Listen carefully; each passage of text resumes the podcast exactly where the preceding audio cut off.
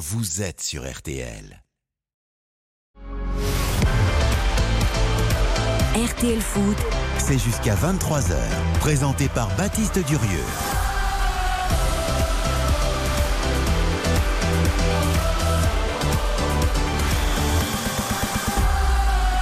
Bonsoir à tous, tellement heureux d'être avec vous ce soir et de vous accompagner jusqu'à 23h. Nice Paris Saint-Germain, c'est l'affiche de la soirée. Ce sera commenté par Mickaël Lefebvre en direct de l'Alliance Rivera. Coup d'envoi à 21h. Dans cette émission également, on va tranquillement débriefer la victoire surprise et complètement inattendue du SCO d'Angers face au LOSC. On a pris rendez-vous dans 10 minutes environ avec Philippe Audouin qui est au stade, Raymond Coppa. Et puis, évidemment, comme tous les samedis, on va partir à l'étranger avec le Conseil de l'Europe, direction l'Angleterre, l'Espagne et l'Italie avec du Chelsea, du Madrid, du Barcelone, du Milan et du Napoli. Bref, le meilleur du football européen. Rendez-vous à 20h30 pour m'accompagner. Quel plaisir d'être avec Karine Galli. Bonsoir Karine. Bonsoir mon Baptiste, quel bonheur d'être avec vous pour cette première. Je voulais emmener Dodu mon chien pour qu'il vous fasse des petites léchouilles d'amour et qu'il vous souhaite bonne chance. Il n'a mais pas passé la sécurité. Il n'a pas passé la sécurité, mais triste. il vous embrasse très fort et on va faire une super émission. Je suis ravie. Je, je pense fort à lui. Bruno Constant est là également, grand spécialiste du football anglais et du football en général d'ailleurs. Bonsoir Baptiste, bonsoir à tous. En forme Bruno, tout va bien? Ouais, ravi d'être là pour votre première. Euh, Vous étiez dans le sud il n'y a pas longtemps en plus, j'ai vu.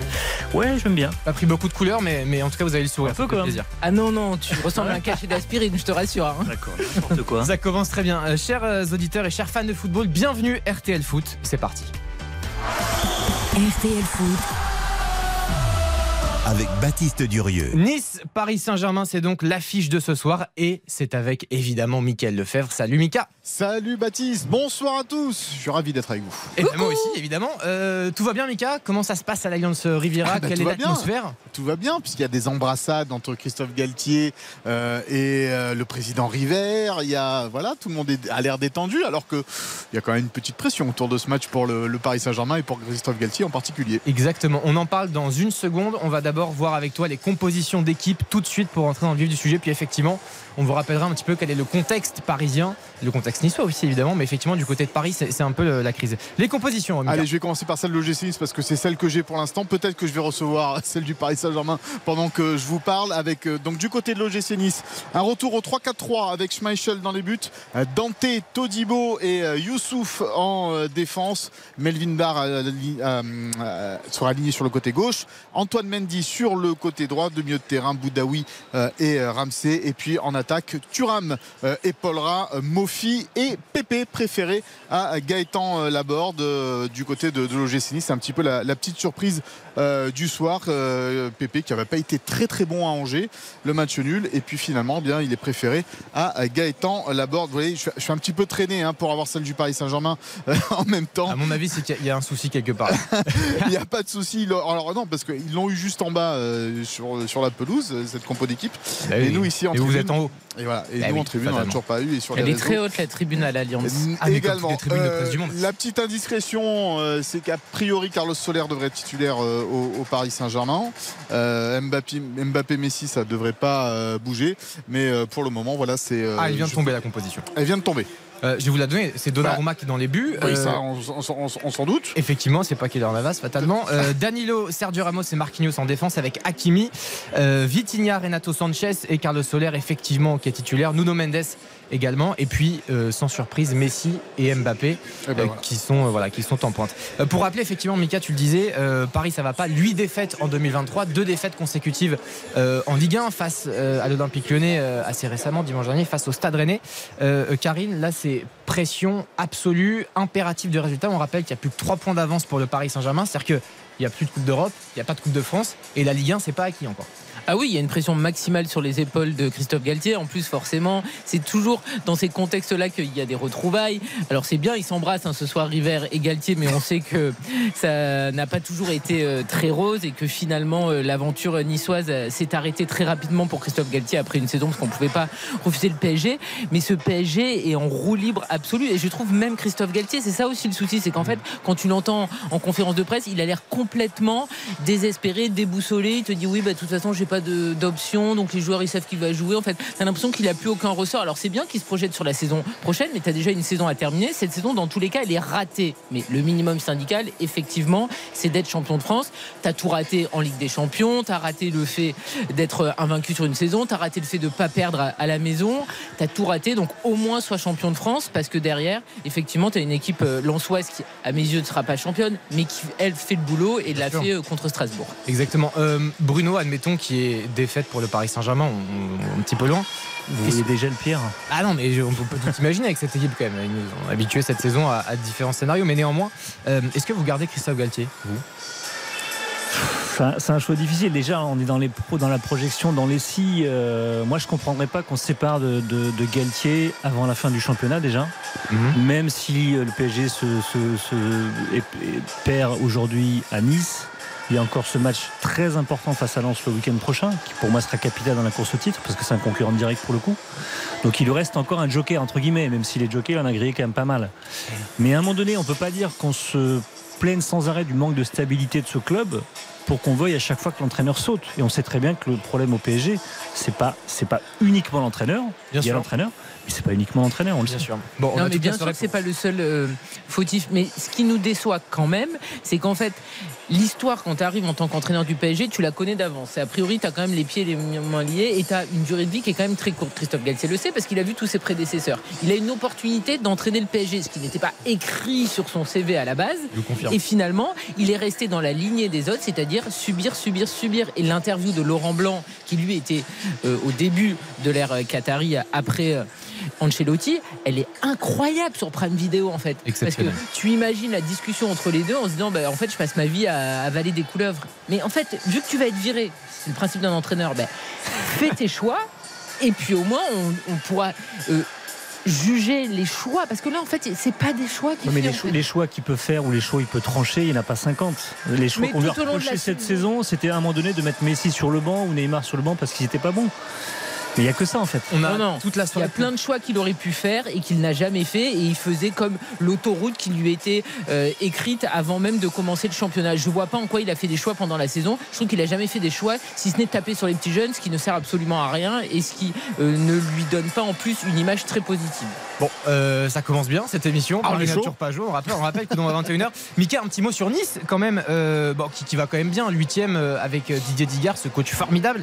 Euh, c'est un peu le FC match nul. Il y a quatre Ah nuls oui. consécutifs, mais bon, néanmoins, euh, toujours dans la course à l'Europe. Et puis voilà, il se passe vraiment quelque chose évidemment sur la Côte d'Azur. Même si on regrette hein, du côté euh, niçois et on considère que le, le match nul à Angers, c'est comme une défaite hein, pour les, les Mais hommes de, de- de Didier Digard. 14 matchs consécutifs depuis l'arrivée du coach euh, niçois à la tête du club sans défaite. Mais c'est vrai, il y a ces quatre matchs nuls euh, d'affilée. Il y a ce match à Bâle euh, jeudi soir en Coupe d'Europe, en quart de finale allée de, de Coupe d'Europe aussi à gérer derrière. Donc c'est vrai que ça va pas trop mal pour l'instant pour, pour l'OGC Nice et, et avec ses retrouvailles avec Christophe Galtier, certains joueurs ici aimeraient bien, euh, bien euh, taper Christophe Galtier si on peut s'exprimer comme cela euh, parce que bah, voilà, ça s'est pas très très bien passé avec certains d'entre eux en fin de saison dernière. Absolument. Euh, Mickaël, à tout à l'heure, évidemment, À à, tout à 20h30 pour le rappel des compos. On va parier avec notre partenaire Winamax sur cette rencontre. Il est élevé pour l'OGC Nice. Je pensais que Paris serait pas forcément favori annoncé. Paris est coté à 1,80, la victoire parisienne.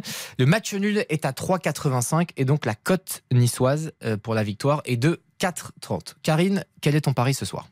Alors, je vous propose un my match pour cette rencontre, évidemment, entre Nice et le PSG. Je vous propose des buteurs, Lionel Messi et Kylian Mbappé. Pourquoi? Parce qu'ils doivent absolument se racheter de leur dernière euh, prestation et puis parce que Kylian Mbappé a aussi été fautif en dehors des terrains. Là, je parle parce que franchement, sa Ah oui, sortie oui. sur le Kylian Saint-Germain, c'est encore va un épisode encore. hallucinant dans l'histoire du PSG. Donc Kiki, c'est bien les réseaux sociaux, mais il faut euh, retrouver le terrain et le chemin défilé. Lionel Messi, parce qu'on sait qu'il est euh, un petit peu dans la tourmente. Le résultat, le PSG, parce que on parle du PSG qui va pas bien, mais c'est vrai quand même que les Niçois ne sont pas au mieux avec ces deux matchs nuls euh, qui restent. Les deux équipes qui marquent, je vous dis également un grand oui, et ça fait une cote à 7,75. 7,75, c'est beau. Est-ce que Bruno Constant fait mieux ce soir? Euh, je suis pas mal, ouais. Euh, La confiance. Moi d'abord, donc pour my, j'ai pris un my match aussi. Euh, déjà, je me suis couvert par rapport aux résultats. J'ai fait PSG ou nul parce que je, je- je- il y a la pression sur le PSG clairement. Mais je, m'attends quand même à une réaction. Je m'attends à une réaction au moins d'orgueil. Nasser Al-Khalafi est venu à l'entraînement, il a mis la pression sur le groupe. Président parisien. Président parisien. Et je m'attends quand même un peu à une réaction même si Nice, même s'ils sont dans une période compliquée, il reste difficile à battre. C'est pour ça que j'envisage éventuellement le, nul. Euh, les deux équipes qui marquent, euh, parce que je pense qu'il va y avoir des buts et que le PSG est beaucoup trop fragile défensivement pour, pour ne pas concéder, concéder de buts. Euh, nice qui marque en premier, je veux qu'il y ait un peu de suspense, qu'il y ait un peu de doute, un peu de tension euh, sur le banc parisien. Et puis évidemment, Mbappé buteur, ça fait une cote de 7,75 euh, pour une mise à 10 euros. Euh, on remporte 77,50. Mais c'est exactement la même cote là C'est exactement la même cote. Non mais c'est formidable. Bon. On n'a pas fait le même pari pourtant. Il n'y a pas eu de concertation là. Ah non, non, non, non, non, non, parce qu'il est petit joueur. Parce que franchement, jouer Paris petit ou match nul, je me couvre. Mais Au final, j'ai la même code que toi, alors je me couvre. Et donc, et donc Bruno Constant, euh, Mbappé buteur donc. Bah oui, parce que dans les moments importants et quand le PSG est sous pression, Mbappé marque généralement. Non, mais c'est juste que de l'entendre de votre bouche, c'est toujours surprenant. Pourquoi mais, c'est très bien. Bah, parce que non, mais vous, voilà, je, sais que c'est pas forcément. Je ne comprends pas. Vous connaissez parfaitement le football. Je sais que c'est pas forcément un joueur que, que, vous aimez par-dessus tout. Voilà, mais c'est totalement faux ce que vous dites. J'aime beaucoup le joueur Mbappé. Ah j'aime pas tout ce qu'il y a autour. J'aime pas le fait qu'on lui déroule le tapis rouge sans arrêt et qu'on lui pardonne toutes ses fautes et toutes ses, ses sauts d'humeur, de, de, on va dire. Tout à fait. Et on comprend tout. Et on l'a vu encore cette semaine. Ah Absolument. Hein on, en reparlera de ça euh, juste après. Euh, on va retrouver Philippe Audouin aussi dans, dans, quelques instants euh, pour débriefer la victoire du, du SCO d'Angers face, face à Lille, évidemment. Dans quelques instants, je vous le disais, on file au stade Raymond Coppa avec Philippe Audouin, le SCO d'Angers, dernier de Ligue 1, on rappelle a battu le Lille Olympique Sporting Club qui était en pleine course à l'Europe, qui était en pleine bourre. Euh, grosse contre-performance pour les Lillois, mais il faut aussi insister sur ce succès incroyable du SCO d'Angers dans un contexte évidemment extra-sportif très compliqué. A tout de suite avec Philippe Audouin au stade Raymond Coppa. Baptiste Durieux, RTL Foot jusqu'à 23h. RTL Foot, le replay. Le replay de la rencontre de l'après-midi, c'était à 17h la victoire du SCO d'Angers face à Lille. 1-0, le but de Ali Zabanovic, le défenseur bosnien à la 84e minute. Bonsoir Philippe Audouin. Bonsoir Baptiste Durieux. Grand plaisir de vous retrouver. Bonsoir. Euh, alors par où commencer? C'est compliqué. Je pense qu'il faut déjà parler évidemment du succès d'Angers. Euh, on va donner quelques chiffres. 21 euh, matchs sans victoire pour le SCO d'Angers. C'est le troisième succès de la saison. Il n'avait plus gagné depuis 7 mois. La dernière victoire remonte au 18 septembre 2022. Dans un contexte, évidemment, Philippe va nous le rappeler, extra-sportif qui est extrêmement difficile. Et puis un contexte sportif aussi qui est absolument terrible. Parce qu'on rappelle que Angers est toujours évidemment bon dernier à 12 points de la 16e place. Néanmoins, cette victoire, j'ai l'impression qu'elle a fait vraiment du bien au peuple angevin, Philippe.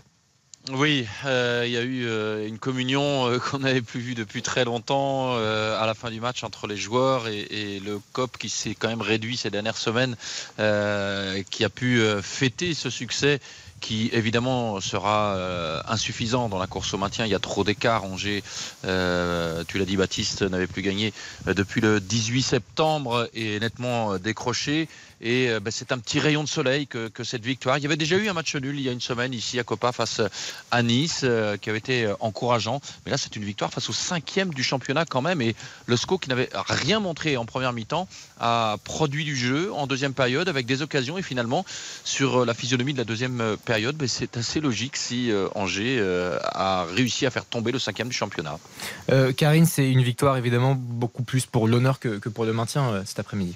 Oui, oui, parce qu'on sait, et tu l'as rappelé, qu'Angers est dans la tourmente. Cette semaine a été très compliquée pour le désormais ex-président Saïd Chaban. Et donc, il y a eu euh, ce succès. Alors après, c'est sûr que si tu rejoues 50 euh, fois le match, il y a quand même de grandes chances que les Lillois euh, finissent par égaliser ou concrétisent leurs occasions en première mi-temps. Mais c'est bien de voir que voilà, Angers a encore des ressources, n'abdique pas, parce qu'il ne faut pas non plus fausser un championnat. La réalité, c'est qu'Angers sera en Ligue de la saison prochaine, mais que Lille joue une place européenne et Angers continue à jouer les matchs à fond. Philippe le disait, il y a eu le match nul la semaine dernière contre Nice qui est un prétendant à l'Europe. Lille aussi est un prétendant à l'Europe et il faut dire bravo à Bernardoni parce qu'il a fait un grand match. Chevalier aussi a fait des très belles parades, mais Bernardoni, c'est l'homme du match et celui qui permet aussi aux Angevins de garder la cage inviolée et donc de prendre ses trois points. On va l'écouter justement le gardien français du SCO Paul Bernardoni, au micro de Philippe Audouin.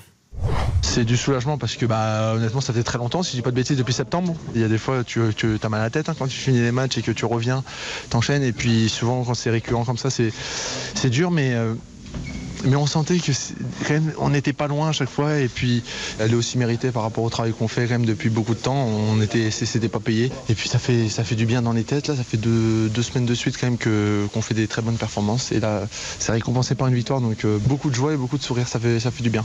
Paul Bernardeuil, gagnant du, du SCO d'Angers. Euh, un homme chauve, euh, on vient de l'écouter, on va en écouter un autre, Bono Constant.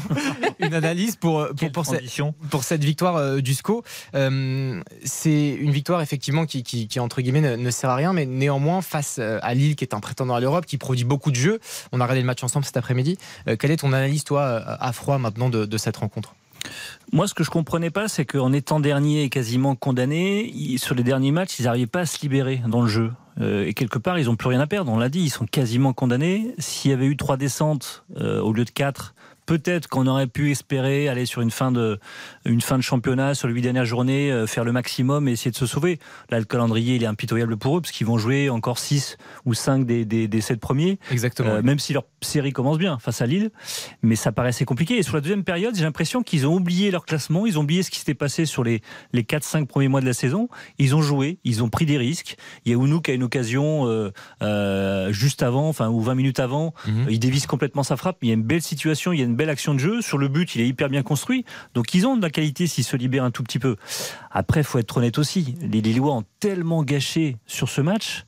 Euh, il y a 4-5 occasions, notamment euh, euh, Jonathan David qui a deux ou trois occasions nettes. Et à chaque fois, il frappe sur le gardien. Les Lillois, ils peuvent s'en mordre les doigts. Justement, euh, Philippe Audin, comment tu as trouvé les Lillois qui sont toujours effectivement séduisants dans le jeu, qui arrivaient plutôt à enchaîner les victoires On rappelle qu'ils sont quand même cinquième, hein. tout va bien pour, Lille, toujours en place et en bonne position pour accrocher l'Europe. Mais c'est vrai qu'ils auraient pu mettre le Stade Rennais à, à 5 points et, vraiment s'installer à, cette cinquième place, euh, Philippe. Oui, euh, alors moi j'ai trouvé Lille en première mi-temps, euh, je dirais, euh, j'ai trouvé que les Lillois jouaient sur un faux rythme et on avait l'impression qu'ils étaient sûrs que ça allait venir à un moment et à un autre. Il n'y avait pas beaucoup d'accélération. Alors il y a eu effectivement les arrêts de Bernardoni à partir de la 34e minute, mais avant, dans la première demi-heure, franchement, ça ronronnait hein, côté mmh. Lillois. Et il y a eu cette fin de première mi-temps où effectivement les Lillois ont enfin réussi à être véritablement dangereux, mais le début de deuxième mi-temps, euh, on a quand même vu un changement de décor et les Lillois ne répondaient plus. Euh, je regarde en deuxième période, je vois une demi-volée de Jonathan David que Bernardoni a encore une fois repoussé, c'était à 20 minutes de la fin. Et puis en tout début de deuxième période, il y avait encore une frappe de Angel Gomez.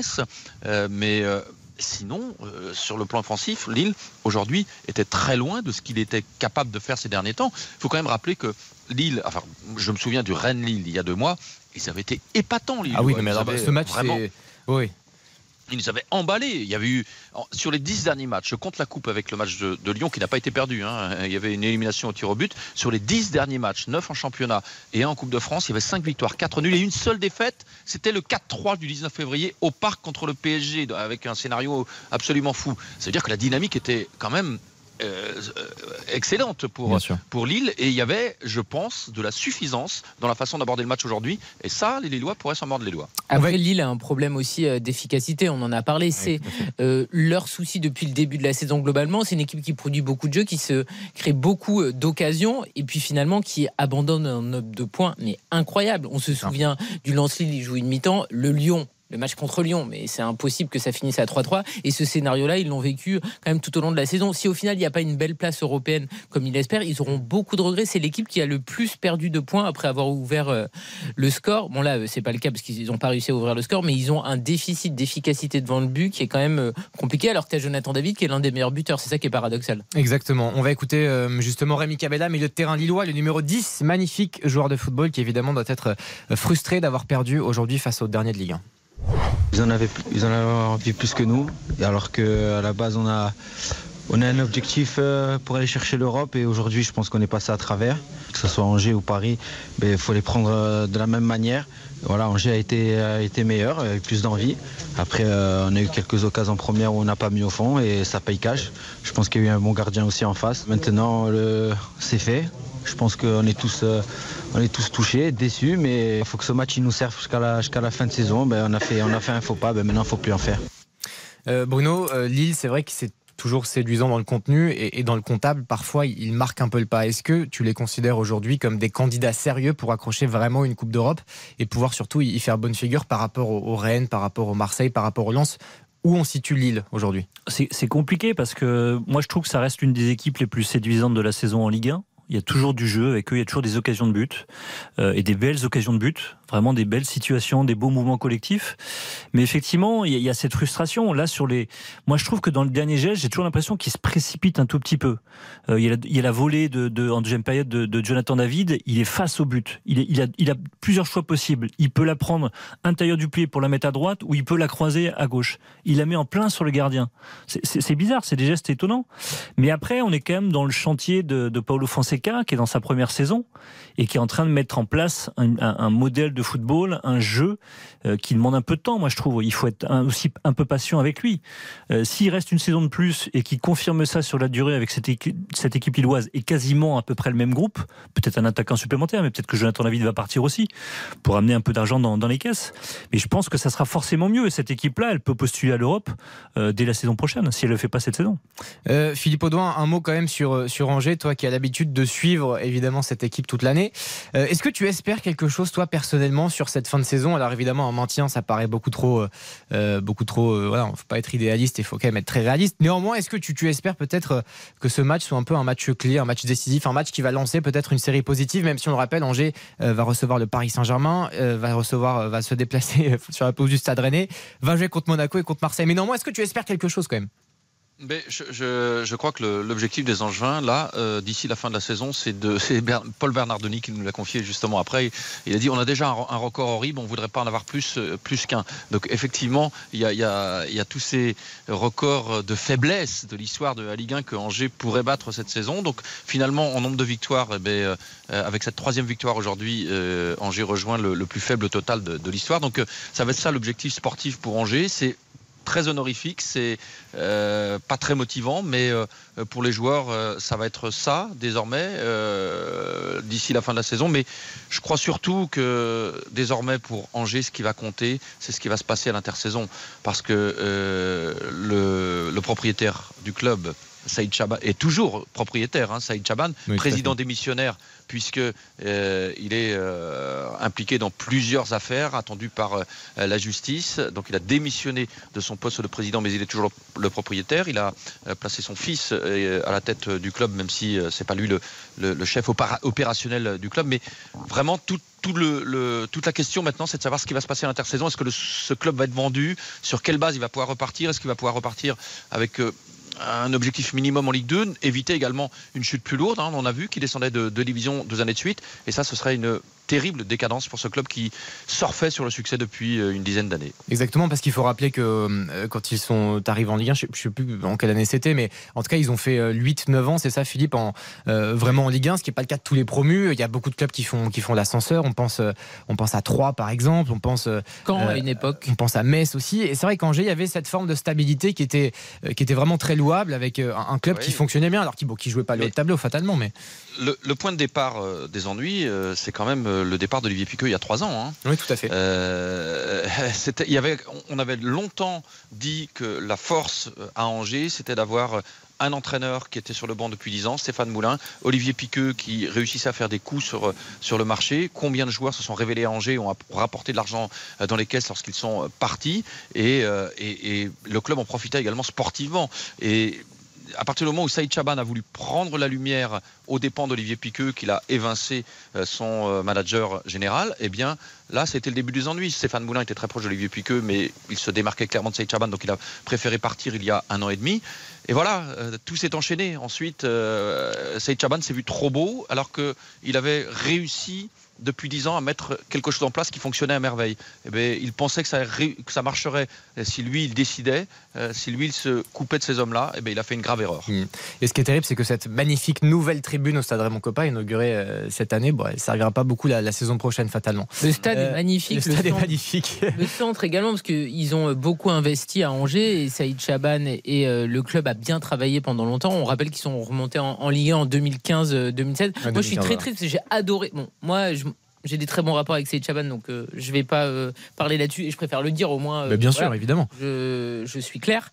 Mais ils ont très bien travaillé en Ligue 2. C'était un bonheur de suivre ce club en Ligue 1 aussi. Et c'est vrai, comme le dit Philippe, c'est que à partir du moment où il y a eu cette coupure avec euh, Olivier Piqueux et Stéphane Moulin, alors qu'il y avait un vrai euh, trio à une époque, Chaban, Piqueux, euh, Moulin, et c'était un des clubs qui avait été aussi consacré par France Football comme club qui travaillait le mieux. Et ben derrière, il y a eu beaucoup de mauvais choix, beaucoup de déceptions, et au final, il va y avoir un, retour en Ligue 2, alors que c'était un club qui progressait année après année, même en Ligue 2, c'était Ligue 2. Ils ont mis du temps à, retrouver la Ligue 1, mais ils l'avaient fait très bien, et là, il y a tout qui, qui part en bibrine. merci beaucoup, Philippe Audouin. Avec plaisir. Et on se dit à, demain pour un Lorient-Marseille au Moustoir. Match important aussi. L'OM qui est troisième du championnat, qui a perdu sa place de dauphin.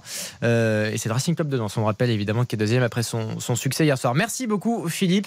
Et puis euh, dans un instant, on va faire le, rappel des compos avec Mickaël Lefebvre. Et puis surtout dans quelques minutes, le grand conseil de l'Europe, le meilleur du football européen. RTL Foot. Présenté par Baptiste Durieux. Ah, Mickaël Lefebvre, vous avez cette feuille de match ou bah, pas, dis donc Quand même, ah, formidable. Le rappel des compositions OGC Nice Paris Saint-Germain, coup d'envoi dans moins d'une demi-heure. Allez, avec du côté de l'OGC Schmeichel dans les buts. Dante, Todibo, Ndei Chimier euh, en défense. Bar et Mendy sur les côtés. Boudaoui et Ramsey au milieu de terrain. Turam qui sera en soutien euh, de Mofi et Pépé Gaëtan Laborde sur le banc. Du côté du Paris Saint-Germain, Donnarumma dans les buts. Défense à 3 avec Danilo, Marquinhos et Ramos de retour. Hakimi euh, côté droit, New Mendes côté gauche. Milieu de terrain, Renato Sanchez, Vitinha et Carlos Soler préférés à Fabien Ruiz. Et puis l'attaque composée de Mbappé et Messi, puisqu'on rappelle Neymar par exemple est toujours blessé du côté du Paris Saint-Germain. Exactement. Merci beaucoup, Mickaël. Euh, échauffez-vous euh, bien à voir. On est chaud, on est chaud. Exactement. C'est un gros match ce soir. On rappelle ah grosse pression pour les Parisiens et puis Nice évidemment toujours invaincu depuis trois mois. À tout à l'heure, Mika. À toutes. Baptiste Durieux, RTL Foot jusqu'à 23h. RTL Foot, le Conseil de l'Europe. Est-ce qu'il y a je suis pas responsable des choix musicaux du, Conseil de l'Europe. mais j'apprécie, hein, c'est très sympathique. Mais c'est l'espagnol, là, on est d'accord. Euh, fille. C'est. Je suis pas bien. On va, on va, demander à Mathias Valton. C'est de l'espagnol, ça, Mathias? C'est complètement de l'espagnol. Ah, formidable. Salut Mathias. Euh, Salut à tous. Mais qui est le chanteur euh, Écoutez, je sais pas. C'est pas moi, Ah oui, bah oui. Ah oui, évidemment. On est nul en fait. Euh, Mathias Valton qui est en direct du Bernabeu, avec qui on va revenir dans quelques instants sur le Classico. Évidemment, Real Barça, c'était cette semaine. Et on va se projeter aussi un petit peu sur les matchs en Ligue des Champions face à Chelsea. il est avec nous également, c'est Guillaume Maillard Pacini pour l'Italie. Salut Guillaume. Buonasera Baptiste, je suis assez vexé qu'il n'y ait pas de musique italienne, mais bon, c'est pas grave. Euh... Pas grave. On passe outre. Exactement. Euh, mais oui, on peut faire nanana ti amo. Ah, ça rappelle que ti amo. Comme, euh, comme à la Je crois que je préfère même l'espagnol finalement. la, non, mais la, prochaine fois, je, je m'engage. Euh, Écoute, Guillaume, j'essaie. Alors, j'ai une voix douteuse, somme toute. On mettra du. de chanter en italien. Moi, je vais mettre du Laura Pausini, qui est ma, chanteuse ah, préférée. Non, Et Bruno Constant, qui est dans ce studio pour l'Angleterre, évidemment. Salut Bruno, encore. Je me dédouble. Exactement.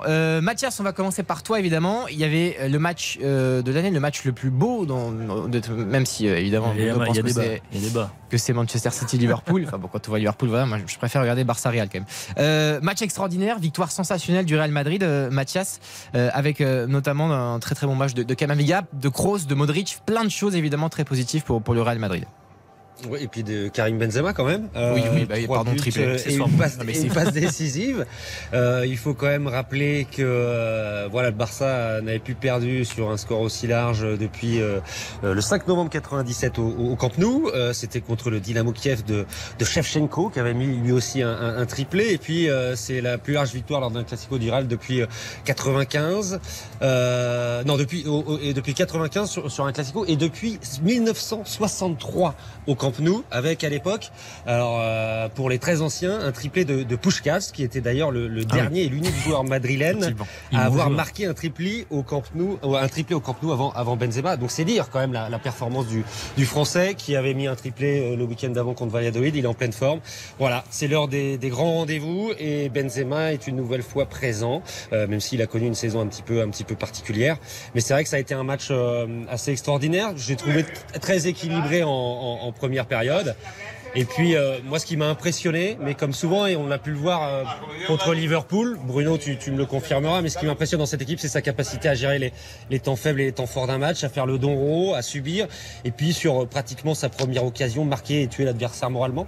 Moi, je trouve que cette équipe-là, au niveau de, de l'expérience et de la gestion des temps forts, c'est assez incroyable parce que euh, sur leur première occasion, ils marquent juste avant la mi-temps, c'était parfait. Et après, euh, si on laisse des espaces, on se découvre forcément, on laisse des espaces au Real, et je pense que cette équipe est la plus forte en, en contre-attaque.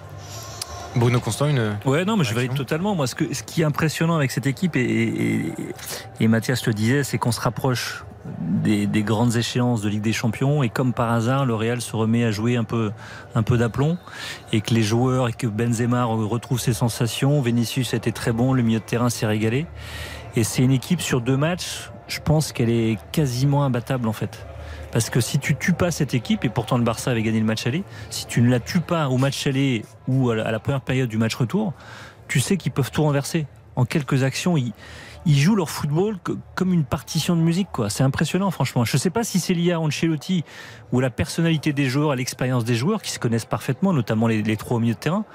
Euh... Justement, on, on va l'écouter, Carlo Ancelotti, qui parle euh, au micro de Mathias Valton de, de Kroos, de Modric, ah, voilà. milieu de terrain euh, formidable. Et vous allez voir, effectivement, c'est passionnant. Il faut juger leur performance non par rapport à leur âge, mais par rapport à ce qu'ils font sur le terrain. On peut penser que ces trois-là, physiquement, n'ont pas l'énergie des jeunes, mais leur capacité à gérer les matchs est unique. Et sur n'importe quel marché au monde, vous ne pouvez pas l'acheter, ça, parce qu'elle s'acquiert avec l'expérience. Là, je te fais perdre des choses, mais t'en apportes d'autres aussi. Et eux, grâce à leur expérience, ils savent gérer les matchs comme personne Extraordinaire, Tony Kroos, Luka Modric, ils font partie euh, vraiment des. Bon, Luka Modric est ballon d'or. Mais... Benzema, il parlait aussi de Benzema. Et oui, de Benzema évidemment, mais qui, qui sont des joueurs absolument formidables. Euh, Bruno, on va se retourner vers toi encore également, puisqu'il y a Real Madrid-Chelsea, euh, fatalement. alors pour Chelsea, ça va pas. Retour de Frank Lampard, légende absolue du club, qui avait déjà entraîné Chelsea avant et qui voilà, est redevenu l'entraîneur. Grande stabilité à Chelsea, c'est formidable. et Chelsea qui a perdu, tiens, aujourd'hui. Oui, déjà, sur le match d'aujourd'hui, déplacement à Wolverhampton, qui est une équipe qui est pas, qui fait pas une grande saison. Euh, ils ont plus de 60% de possession. Ils finissent avec le match avec un seul tir cadré. Ils s'inclinent. Une nouvelle défaite 1-0. Euh, et c'était, pour l'avis de tous les supporters, le plus mauvais match de la saison pour Chelsea. Et, yes. et, ça confirme en fait que, que Chelsea, on ne sait pas où ils, où ils, vont. Quoi. Depuis l'arrivée des, des, Américains, moi j'étais très sceptique sur leur, euh, leur planification, leur projet, leur vision à long terme, soi-disant, du, du, du, club de Chelsea, avec une volonté de d'avoir une rupture avec le régime précédent, celui d'Abramovic, qui lui effectivement changeait d'entraîneur euh, tous les deux ans, euh, un peu à la mode du Real Madrid. Si tu ne gagnais pas la deuxième année, tu sautais. Mmh. Et on a vu des garçons comme, enfin des entraîneurs comme Ancelotti sauter alors qu'ils avaient été champions la saison précédente. Et en fait, euh, bah, les Américains donc voulaient viser en tout cas le long terme avec Graham Potter, avec un, un entraîneur. Ils ont viré quand même Thomas Tuchel, qui a gagné avec des champions, champion du monde avec ce club. Ils virent Thomas Tuchel, entraîneur d'expérience, pour aller chercher Graham Potter qui faisait du très très bon travail à Brighton. C'est même, il n'y a même pas de débat, il n'y a pas de question là-dessus. Mais il n'est pas taillé, il n'était pas taillé pour Chelsea. Pas en tout cas, il n'est pas, pas, taillé, pour, pour la folie des propriétaires. Si tu lui, surtout si tu lui laisses pas le temps de, de, mettre sa méthode en place. Il arrive en cours de saison et forcément, si tu lui laisses pas une deuxième saison, forcément, ça va pas marcher. Donc là, tu te retournes vers un troisième entraîneur qui en plus est un entraîneur intérimaire. Ils ont été chercher Lampard qui s'est fait virer d'Everton il y a deux mois, qui lui-même s'était fait virer de Chelsea il y a deux ans parce qu'il n'arrivait pas à gérer un, un effectif qui était trop conséquent et tu vas le rechercher. Bon, on sait plus où ils vont en fait. Et je pense qu'eux-mêmes ne savent pas où ils vont, les, les, dirigeants de Chelsea. Real Chelsea, euh, Mathias, comment c'est perçu? Alors, on sait qu'il n'y a jamais d'excès de confiance de la part du Real Madrid. C'est un grand club, c'est une grande équipe. Néanmoins, il y a quand même, un, je suppose, un peu de tranquillité. Il y a tellement d'expérience au Real et ici, on est tous à penser qu'ils vont gagner, pourquoi pas, la 15e Ligue des Champions de leur histoire. Il y a de la tranquillité parce qu'effectivement, on, on voit pas trop le, le, le projet à, à, Chelsea. En tout cas, on, on sent que c'est quand même euh, bancal euh, depuis un moment, euh, parce que aussi le Real euh, retrouve son efficacité devant et son efficacité aussi derrière. C'est sur les deux derniers matchs, c'est 10 buts marqués, 0 encaissés, et ça, Ancelotti l'a souligné, euh, c'est très important. On sent que voilà, ils abordent le, le sprint final plein de confiance. Benzema remarque, euh, Modric, euh, ont une seconde jeunesse, Kamavinga est éblouissant. Voilà, tous les voyants sont au vert. Après, euh, on était surtout très rassurés que ce soit pas Luis Enrique qui prenne les, les rênes de, de, Chelsea, parce que Luis Enrique avec le, le Barça, c'était un très mauvais souvenir pour les Madrilènes, et ils avaient un petit peu peur de ça, euh, les Madrilènes. Donc on se dit que Lampard, c'est peut-être moins fort tactiquement et ah ouais, peut-être moins fait. meneur d'hommes que, que, que, Luis Enrique. on parlait de Ligue des Champions, Karen Galli parlait de Sarah Pelketiavo. je propose qu'on aille voir Guillaume Maillard Pacini, parce que là, c'est Milan, on reçoit le Napoli en Ligue des Champions euh, euh, mercredi prochain à San Siro. Euh, Guillaume, c'est le retour au plus haut niveau du football italien, au premier plan. Napoli qui a encore gagné hier, plus que jamais, évidemment, quasiment, j'aime pas dire ça, mais quasiment champion d'Italie. Oui, Et Milan fait match nul 0-0. Oui, question de temps pour le Napoli. Honnêtement, euh, tout, toute la fête se prépare. Alors, c'est une fête grandiose. Hein. Euh, pour avoir eu euh, des, des, contacts directs à Naples, on m'annonce vraiment des feux d'artifice. Des... Enfin, ça va être quelque chose d'assez, d'assez phénoménal. Euh, ça sera le troisième Scudetto, évidemment, pour, pour le Napoli. Mais voilà, pour revenir à, ce, à, ce, quart de finale, de savoir qu'un, des deux clubs, entre l'AC Milan et, le Napoli, soit en demi-finale des champions dans tous les cas, forcément, pour la Serie A, c'est une grande nouvelle. Surtout que si en face l'Inter venait éliminer Benfica, on pourrait avoir une demi-finale 100% italienne. Et c'est quelque chose qu'on n'aurait jamais euh, osé imaginer en, en, début de saison. Mais en tout cas, on a vu que, que l'AC Milan la semaine dernière, alors hier contre Empoli, c'était plus tristoun, ils ont fait 0-0 à, à San Siro.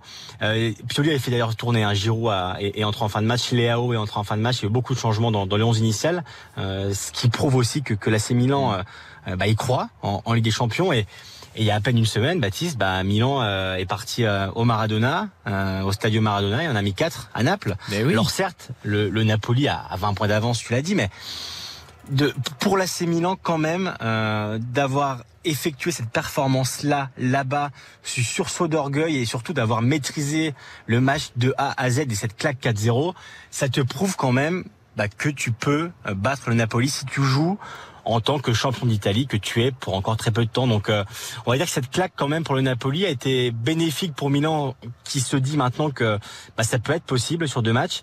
Et pour le Napoli d'un côté qui s'est repris à Lecce hier et, et qui a pris quand même une piqûre de rappel que bah voilà si, si les joueurs sont pas à 100%, notamment Victor Osimhen, hein, euh, Baptiste qui est encore on va dire euh, quel joueur en, ouais ça va être compliqué. Euh, honnêtement il, ce matin il, il s'est pas entraîné, il reste plus que, que 3-4 jours avant le match. Donc Osimhen au maximum je pense qu'il sera sur le banc. Mais mais voilà c'est un match en tout cas qui initialement pourrait être du du 60-40 et là ça bascule quand même vers du 55-45 donc ça va être un match très serré et vraiment très très attendu à Milan et à Naples. Euh, je voudrais qu'on évoque euh, avec toi deux dossiers, euh, mon cher Guillaume, un, un peu extra sportif. Le dossier Berlusconi aussi, on parlait oui. de l'AC Milan. Comment comment va-t-il, tout simplement? Alors écoute, son état est grave mais stable selon ses médecins. Bon, il y a quelques diverses sources qui disent que lui aimerait déjà rentrer euh, à, à Alcore ou, ou à Sevilla pour reprendre le boulot. Euh, mais après voilà, c'est évidemment trop tôt. On rappelle que une leucémie euh, lui a été diagnostiquée fin mars, euh, qu'il a commencé sa, sa, chimiothérapie. Il a 86 ans, bientôt 87 en, en septembre. Donc donc voilà, c'est une période très compliquée pour pour le Cavalier. Et on sait que, que ces derniers mois, elle a multiplié les allers-retours à, à l'hôpital, mais c'est vrai que là, il y a beaucoup d'inquiétudes. Euh, tous, ses, tous ses enfants sont, sont à son chevet, euh, il y a toute sa famille, tous ses proches, donc euh, voilà, on sent que c'est un moment assez, assez délicat pour lui, et que voilà, cette leucémie quand même est voilà une, une grande mauvaise nouvelle pour pour Silvio Berlusconi, qui on le rappelle est aujourd'hui sénateur de, en, en, Italie et président euh, du club de, de, Monza qui est remonté à Serie A cette année qui va se sauver. Donc euh, voilà, on est, on est assez inquiet quand même en Italie sur l'état de santé de, du Silvio Berlusconi. Et puis as un autre dossier bon, qui va qui, qui va pas non plus nous nous réjouir non plus, c'est le dossier Lukaku, euh, oui. évidemment l'attaquant de, de l'Inter avec euh, des, des, cris racistes encore. Alors j'ai envie de dire qu'on est on est on est habitué à ça en Italie entre guillemets, malheureusement. Si voilà, malheureusement. Mais effectivement ça a en tout cas fait beaucoup de bruit sur, sur la planète euh, football. Oui, oui, c'était mardi soir, Baptiste, lors du. Alors euh, autant Mathias a eu un classico, alors nous on a eu un classique d'Italie qui s'est transformé en, grande bagarre, euh, qui s'est mal fini avec euh, un rouge pour Guadrado qui a pris trois matchs de suspension, euh, Andanovic qui a pris un match de suspension, le virage du coup de la Juve qui était suspendu parce que on rappelle qu'en fin de match, euh, la Juve menait 1-0, penalty pour l'Inter, que frappe Lukaku qui transforme. Et dans la foulée, euh, il exulte comme il avait déjà exulté avec un doigt sur la bouche et, la main vers le front. Et c'est vrai que le virage de la Juve l'a mal pris. Et en fait, on a appris après, euh, juste après le match, qu'il y avait eu des cris racistes. Malheureusement, encore une fois, à l'encontre de, de Romelu qui avait décidé de réagir de cette façon-là. L'arbitre lui a mis un deuxième jaune parce qu'on avait écopé d'un juste avant pour une, grosse faute. Deuxième jaune, carton rouge. Et de là a commencé voilà cette fin de match houleuse. Alors depuis, la Juve et les autorités ont, ont collaboré pour Oui, retrouver euh, ces, ces énergumènes. Ils en ont retrouvé deux qui normalement devraient être bannis à vie euh, de la Lone Stadium, dont un mineur sur les deux personnes. Euh, mais voilà, c'est encore un épisode triste et, et il devient urgent quand même que les instances italiennes fassent une grande table ronde pour que vraiment on voilà que, que ça en finisse. On a trop d'épisodes ces dernières ces dernières années. On rappelle Koulibaly, Lukaku. Euh, il y avait eu Mike Mélian la- l'année dernière euh, lors d'un match euh, entre ouais entre la Juve et Milan. Donc euh, il est temps vraiment que ça s'arrête. Le, le virage de la Juve a été euh, a été fermé pour euh, pour un match, mais euh, mais voilà, il, il faut- ça devient urgent. Aujourd'hui, en 2023, c'est plus possible. Karine, tu voulais réagir justement Oui, à- bon, à évidemment, c'est scandaleux. Mais moi, ce qui me sidère le plus dans cette histoire, Guillaume, c'est comment l'arbitre peut lui mettre un jaune parce qu'il est réagi. Le geste qu'il fait n'est absolument pas répréhensible. Tu as quand même le droit. Si, Mais tu peux dans le pas règlement, euh, enfin, euh, Pourquoi Guillaume tu en que pas mais. mettre ton doigt sur la bouche Là, et visiblement, dans le un- règlement, c'est considéré comme une célébration, provocation. mo- moqueuse, provocation, etc. de, Non, si tu veux, Karine, l'arbitre, lui, l'arbitre central n'avait pas perçu forcément euh, les cris racistes de, de ce qu'il ressort. Euh, ensuite, on a lu les, les rapports qui ont filtré dans, dans la presse italienne, les rapports de- des inspecteurs de la FIGC, la fédération qui était présents, qui ont souligné ces cris racistes. Et d'ailleurs, on les a vus après en, en vidéo sur les réseaux sociaux. Mais en tout cas, l'arbitre, lui, si tu veux, je pense qu'il n'a pas entendu ces cris racistes. Et du coup, cette célébration que Lukaku avait déjà fait euh, Mhm. en soi avec la, avec la sélection belge, Il a fait mais c'est vrai que là, ouais. en plus, il a, il a, il, par rapport au virage de la Juve, il a lancé plusieurs fois mouti mouti, ce qui veut dire euh, taisez-vous, taisez-vous. Et si tu veux, l'arbitre a considéré que c'était comme dans le règlement une provocation. Ça m'a rappelé euh, très rapidement l'épisode de Zlatan la saison dernière qui avait marqué à Rome avec tout le stade qui lui chantait euh, "T'es agitant, t'es agitant". Lui avait demandé, euh, voilà, avait avait fait signe chanter encore plus fort. Il avait copé d'un jaune. Et là, c'est un peu le- la, la même chose. Euh, l'arbitre lui a mis un deuxième jaune, carton rouge, euh, qui sera maintenu. Il y aura pas de. Ah, il va pas être enlevé en plus Non, non, non, il sera pas on marche enlevé. C'est ça qui est scandaleux. On marque Non, non, il sera pas enlevé. Voilà. pouvoir le retirer. On va, Voilà, c'est plus ça. On va essayer de, revenir au, au terrain un peu aux choses positives. Euh, on va parler d'un autre buteur, euh, Mhm. Erling Haaland, qui faisait son retour, euh, Bruno Constant avec Manchester City, Euh, bah, doublé, hein, voilà. Ouais, C'est pas logique. une information en soi, mais je, je- je vous le signale quand Non, même. non, non, mais déjà, si, si, ce qui était important, c'est de savoir. Donc, retour de blessure, il avait été blessé à, à l'adducteur, Euh, il avait été privé de trêve internationale. Euh, et effectivement, de retour, la première question par rapport au match de mardi face au Bayern, c'est savoir s'il allait débuter le match. Il a débuté le match, donc ça, c'est évidemment une bonne nouvelle pour City. Et non seulement il débute, mais il est encore une fois décisif. Euh, le premier sur un caviar de Kevin De Bruyne, absolument magnifique. Et puis le deuxième, c'est une reprise. euh, entre une bicyclette et une reprise acrobatique, absolument magnifique. Donc voilà, doublé, 44 buts en, en 38 matchs désormais. C'est exceptionnel. C'est c'est juste exceptionnel, ouais. Et il n'y a plus de débat aujourd'hui, euh, est-ce que City est meilleur sans, sans Haaland? Puisque quand il est là, il marque. Parce qu'on les a fait ces débats. hein. Et, mais on les fera jusqu'à la fin de la saison. Mais exactement. c'est ça qui est dramatique, c'est si par exemple ça se passait mal face au Bayern Munich en Ligue des Champions, on ressortirait cette Bien sûr. connerie absolue. S'il joue, s'il est titulaire, effectivement, City ne gagne pas ou perd. Ou... Ah, Rassure-moi, euh, euh, s'il a pris un 9 cette année, pour le mettre oui. titulaire en Ligue des Je Champions suis là. très surpris qu'il mette Julian Alvarez plutôt qu'Haaland euh, titulaire. Mais on sait jamais. Faut arrêter. Je veux dire, combien de fois il nous a fait des tambouilles lors des gros matchs de Ligue des Champions Le père Guardiola, il faut arrêter là. Euh, bah écoutez, oui, il sera ravi de vous entendre en tout cas. On Je l'embrasse. suis pas sûr qu'ils m'entendent malheureusement, mais non, c'est plus le moment de faire des. Non, mais il a retenu la leçon. Depuis la finale perdue contre Chelsea, il a retenu Non, la leçon. sûr? En, en parlant de Guardiola, on va retourner en Espagne rapidement. Euh, Mathias en a parlé. Euh, Eduardo Camavinga, formidable joueur. On rappelle que c'est un petit Français, évidemment, international, qui joue en équipe de France, ancien du Stade Rennais, qui est arrivé au, Real Madrid un petit peu sur la pointe des pieds, et qui prend de plus en plus d'épaisseur, parfois un poste qui n'est pas le sien, mais qui est notamment sur ce classico, Mathias a été encore une fois époustouflant. Euh, ouais, parce que moi je trouve que si on enlève les joueurs décisifs, euh, c'est-à-dire euh, Vinicius et Benzema qui ont marqué, qui ont, fait passe décisive, euh, pour moi ça a été le, le plus fort sur ce match-là. Un poste qui n'est pas le sien, on le rappelle, même si euh, il arrive très bien à suppléer, il était, il était latéral gauche. Euh, il avait un, quand même un client euh, en termes de vitesse, en termes de qualité de dribble qui était Rafinha. Euh, il est jamais passé. Euh, et après, même avec, enfin, avec le ballon, c'est quelqu'un qui est, voilà, moi je trouve que défensivement, offensivement, euh, sa palette technique, ce- sa capacité à, à revenir défendre, à contre-attaquer, à prendre des espaces, c'est un joueur hyper complet. On, on le rappelle, il a que, que 20 ans, sa deuxième saison au Real. On a l'impression que le poids de ce maillot, euh, ça, ça, enfin, ça ne le touche absolument pas. Quoi. Il est comme s'il était dans, dans son jardin quand il, il- il est par exemple au, au Bernabeu. Euh, il a été titulaire là sur 21 des 23 derniers matchs du Real. Alors ce soir, il est, il est sur le banc parce que en prévision de Chelsea, très, très certainement. Mais c'est- c'est-à-dire la dimension qu'il a pris depuis le début de, de, de l'année 2023. Ancelotti a dit il y a quelques semaines, euh, il est intouchable. Il est intouchable aujourd'hui, il, se- il sera à l'avenir. Et il peut jouer, euh, je pense, à peu près partout. Il était revenu, lui, du mondial, et ça, pour en avoir parlé avec son entourage, avec une- envie d'enfin s'imposer comme titulaire au. Il a dit l'année dernière, c'est bien, j'ai gagné la Liga, j'ai gagné la Ligue des Champions avec son rôle un peu de joker de luxe. Mais après le mondial, il est revenu, il a dit maintenant, là, moi, je veux être titulaire. C'est-à-dire que je veux participer au titre, mais en étant un acteur majeur. Et c'est ce qu'il est en train de faire, et ça montre aussi, finalement, toute son ambition et son caractère. Et ça, c'est aussi une force euh, incroyable pour un joueur, cette qualité, euh, finalement, euh, mentale, cette détermination qu'il a aussi au-delà de son grand talent.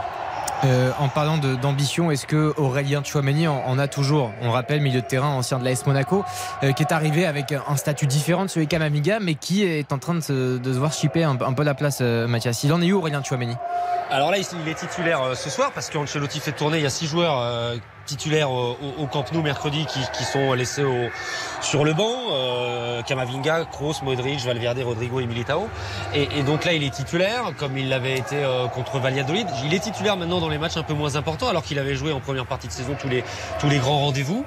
Euh, il avait plutôt fait une excellente première partie de saison parce qu'on le rappelle, il est aussi jeune. Il arrivait avec un, transfert de 80 millions d'euros. Il n'y avait plus Casemiro.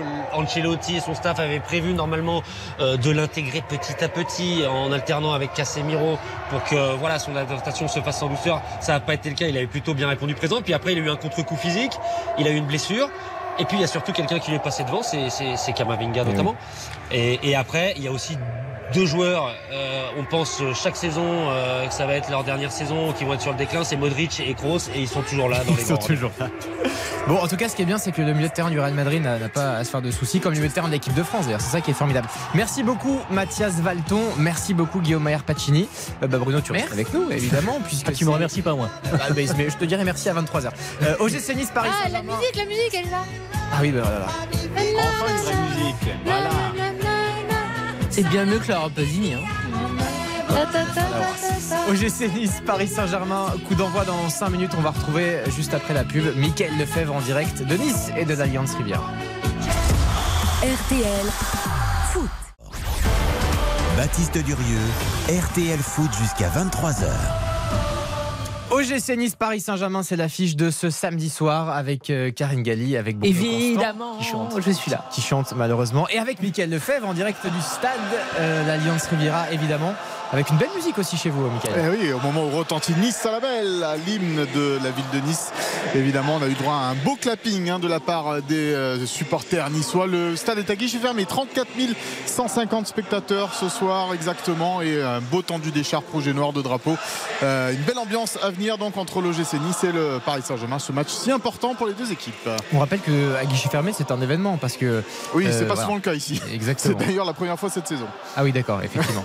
Euh, Bruno On rappelle un petit peu euh, les enjeux. Énorme pression sur euh, les Parisiens. Là, on les voit sur notre écran de contrôle euh, dans, le, tunnel pour l'instant.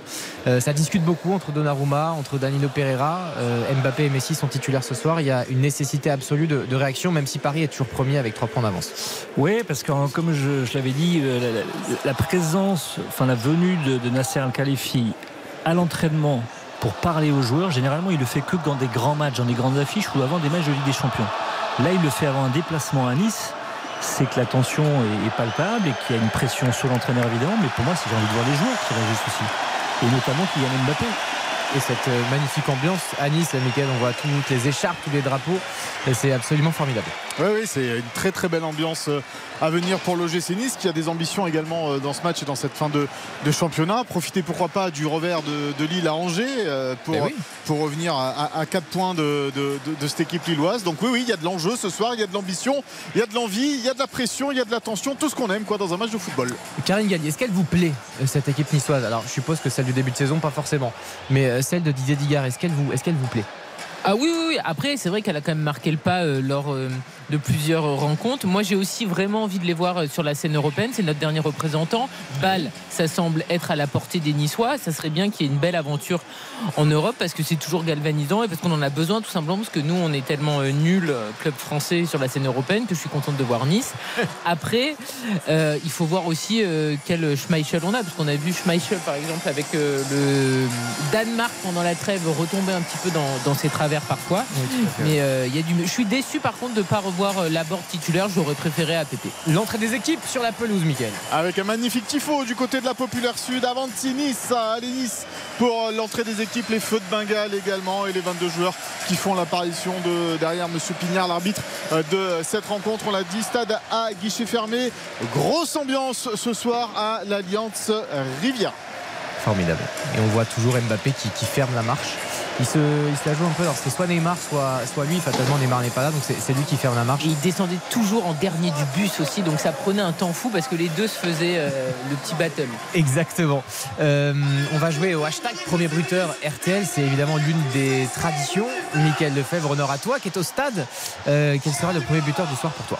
Euh, Kefren Turam, tiens. Ah, formidable. On va en parler de Kefren Turam juste après. Bruno Constant pas le droit de dire un égal en fatalement. Mais non, mais j'ai dit qu'un, que Nice allait ouvrir le score, donc je vais dire un Niçois, euh, Terem Moufi. Très en forme en ce moment. Karine? Oh, je vais être original, hein, Kiki. voilà. Et qui a Mbappé, qui est toujours en tête évidemment des, buteurs de ce championnat de, Ligue 1.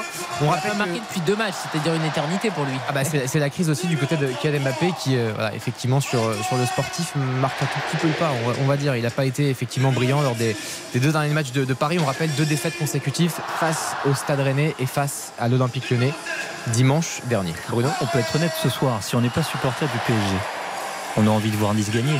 On a envie d'avoir presque une petite finale du championnat entre le PSG et Lens le week-end prochain. Bah, si on, a envie d'avoir du suspense dans cette course au titre. Ah bah évidemment. Si on pense strictement évidemment à l'intérêt de ce championnat et puis même pour le PSG, je suis pas sûr qu'un 11e titre euh, acquis de la sorte avec des prestations qui sont quand même sur, surtout sur l'exercice 2023 qui sont ce, ne serait pas un beau champion. Donc pour l'intérêt du football, du championnat, effectivement, ce serait bien que Lens et Marseille fassent le boulot et puis que Nice aussi ce soir. Non mais moi je veux que la meilleure équipe gagne, c'est-à-dire que j'ai pas envie de voir un PSG qui gagne contre Brest à la dernière minute alors qu'ils ont été quasiment nuls tout le match. Si Nice fait un grand match, je veux qu'il gagne. Si Paris fait un grand match, je veux que ça soit Paris. Je veux que la meilleure équipe gagne. Euh, moi, au calcul d'apothicaire, c'est non. On voit l'échange de fagnon entre les compatriotes Marquinhos et Dante, les deux défenseurs brésiliens, les deux capitaines euh, du Paris Saint-Germain et de l'OGC Nice. Coup d'envoi shots. Dans quelques secondes avec cette tension que l'on ressent à l'Alliance Riviera. On le rappelle à guichet fermé ce soir, c'est un événement, Mickaël. Oui, et on va surveiller aussi la poignée de main entre Didier Digard et euh, Christophe Galtier. C'était pas les meilleurs amis du monde quand euh, Christophe Galtier entraînait l'OGC Nice. Bah, ils pouvaient pas être amis de toute façon parce qu'il n'y avait aucun lien entre euh, Galtier et la réserve de, de l'OGC Nice et Didier Digard qui entraînait cette équipe réserve à ce moment-là. Donc on va, on va aussi surveiller ça. Il a eu droit à une belle bronca quand à l'annonce de la composition des équipes et de l'entraîneur. Il a eu droit à une belle bronca alors qu'il a des feux d'artifice qui partent dans la, tribune sud. Beaucoup de, fumigènes. Bon, ils vont avoir droit à leur suspension parce qu'ils avaient deux matchs avec sortie de, suspension. Donc on peut dire que le prochain match, il n'y aura pas de tribune euh, sud du côté de l'OGC Nice. Mais bon, ça fait de l'ambiance. Ça met des couleurs. Euh, non mais vraie question Michael Christophe Galtier avec Nice on rappelle qu'il était l'entraîneur de Nice la saison passée après euh, avoir été champion avec Lille il y a eu quand même des bons résultats bah, il finit cinquième hein. c'est grâce à, Christophe Galtier aussi que l'OGC Nice est en quart de finale de Coupe d'Europe aujourd'hui. Et donc le problème c'est où en fait? Bah, En fait c'est après la finale de, après la, finale de la, Coupe la de France. Coupe de France et au moment de ça, au moment du Ramadan aussi euh, euh, l'année dernière, ça s'est pas très bien passé avec certains des joueurs. Il est obligé par exemple un Hicham Boudaoui à à manger donc euh, les jours de match donc euh, voilà il y a eu plein de petites crispations et puis le fait qu'ils partent un petit peu sans dire au revoir à personne euh, également alors certes hein, pour le Paris Saint-Germain parce que ça ne se refuse pas euh, d'aller au, au Paris Saint-Germain mais l'histoire elle était déjà gâchée euh, euh, après la finale de la Coupe de France Et c'est le Paris Saint-Germain justement qui va donner le coup d'envoi de cette rencontre. 21h, 1 minute, un peu de retard. Et coup d'envoi qui va être donné par Kylian Mbappé, je crois, dans, dans quelques secondes. Effectivement, c'est parti à l'Alliance Riviera, guichet fermé. Le Nice passe au Paris Saint-Germain.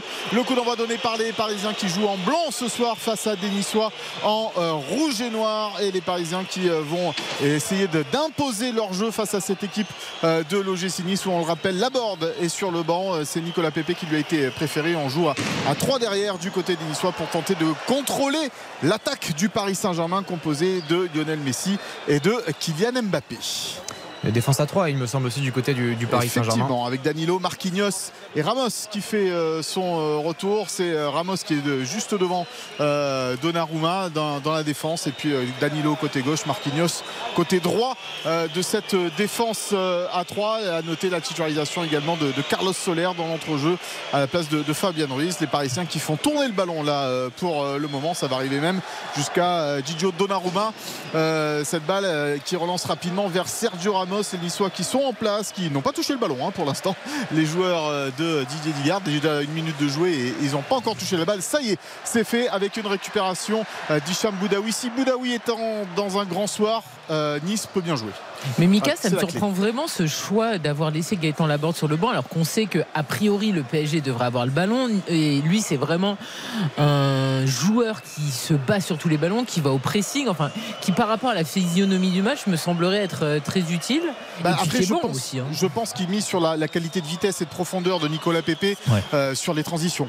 Euh, voilà, donc je pense qu'il y a aussi cette volonté-là du côté de, de Didier Digard d'arriver vite vers la cage de Donnarumma, la récupération euh, du ballon. Et là, ils l'ont fait, les Niçois, avec encore une fois euh, Hicham euh, Boudaoui. Et même s'il y a un Parisien euh, qui est resté au sol, première intervention. Non, le jeu va continuer. C'est l'arbitre qui a décidé, M. Pignard, de laisser le jeu se dérouler. Donc voilà, c'est vrai que euh, Laborde, oui, c'est un très bon joueur de surface, un peu moins bon quand il est sur un côté. Et avec Terem euh, maintenant qui, prend l'axe, bah, Laborde est condamné à jouer sur un côté. Attention, les Parisiens qui sont à l'attaque, là, côté euh, gauche avec Kylian Mbappé et Luno euh, Mendes pour euh, Carlos Soler. On va changer l'orientation du jeu. Lionel Messi, premier ballon touché, peut-être la frappe du gauche de Messi. C'est parti et ça passe à côté du but euh, de Casper Schmeichel qui avait accompagné euh, ce euh, ballon, mais c'est vraiment pas passé loin. Euh, cette frappe pied gauche de euh, Lionel euh, Messi, première opportunité euh, pour les Parisiens. Il, il aime bien la faire hein, quand il revient sur le pied gauche, euh, l'enroulé pied gauche, euh, petit filet opposé.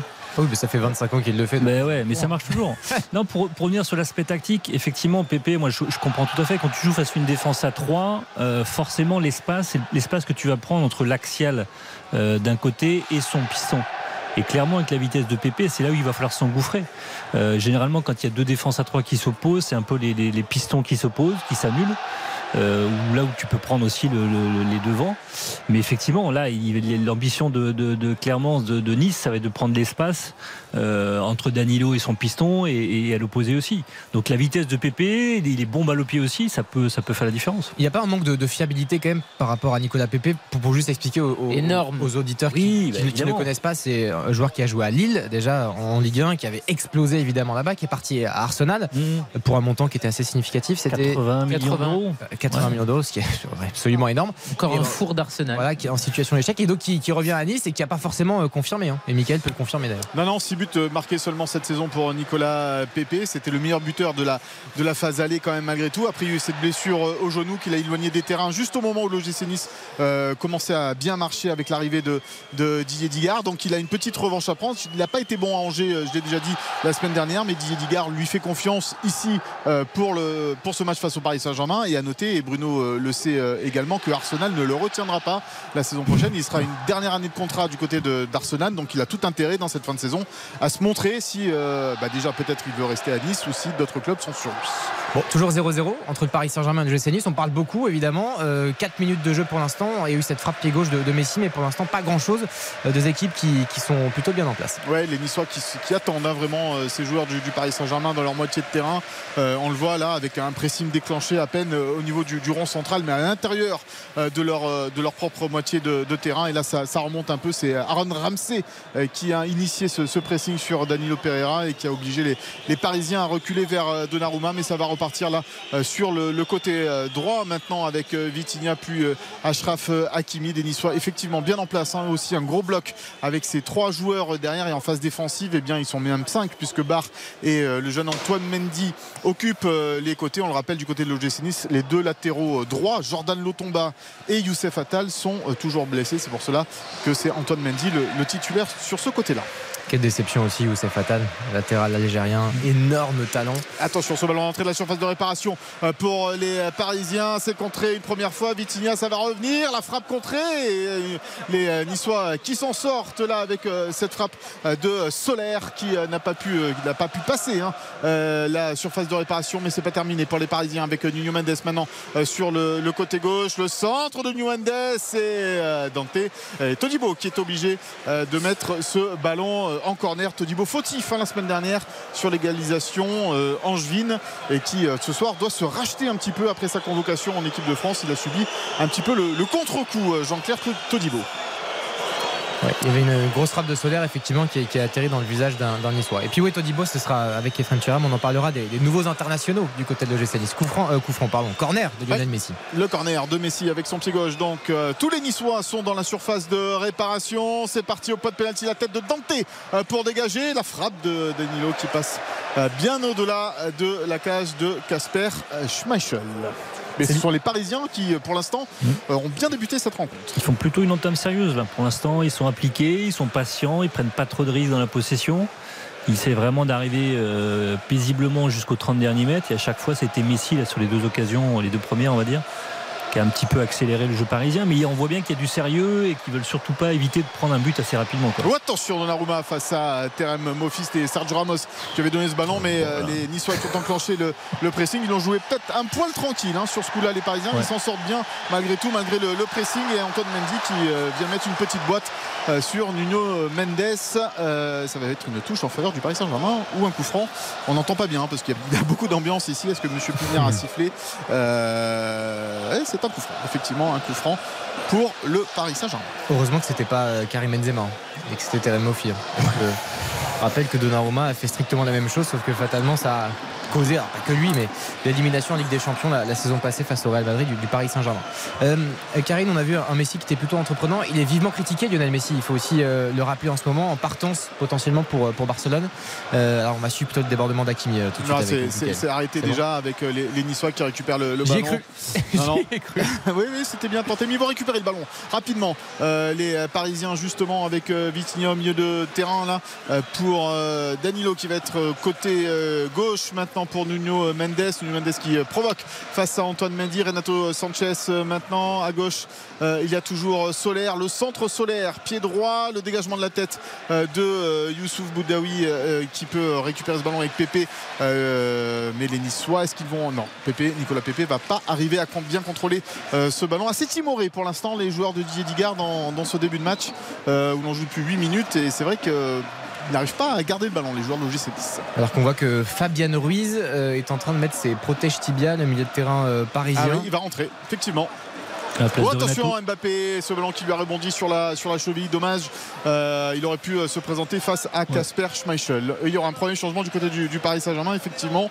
Euh, du mal à voir. Qui, euh, ouais, je pense que c'est Renato Sanchez. Ouais. L'histoire sans fin. Ouais. C'est possible. En tout cas, il court toujours, Renato Sanchez. Il se replace. Et là, ce sont les Niçois qui sont à l'attaque avec Melvin Barr sur le côté gauche. Ouais, non, il va pas lui faire à Ashraf Hakimi.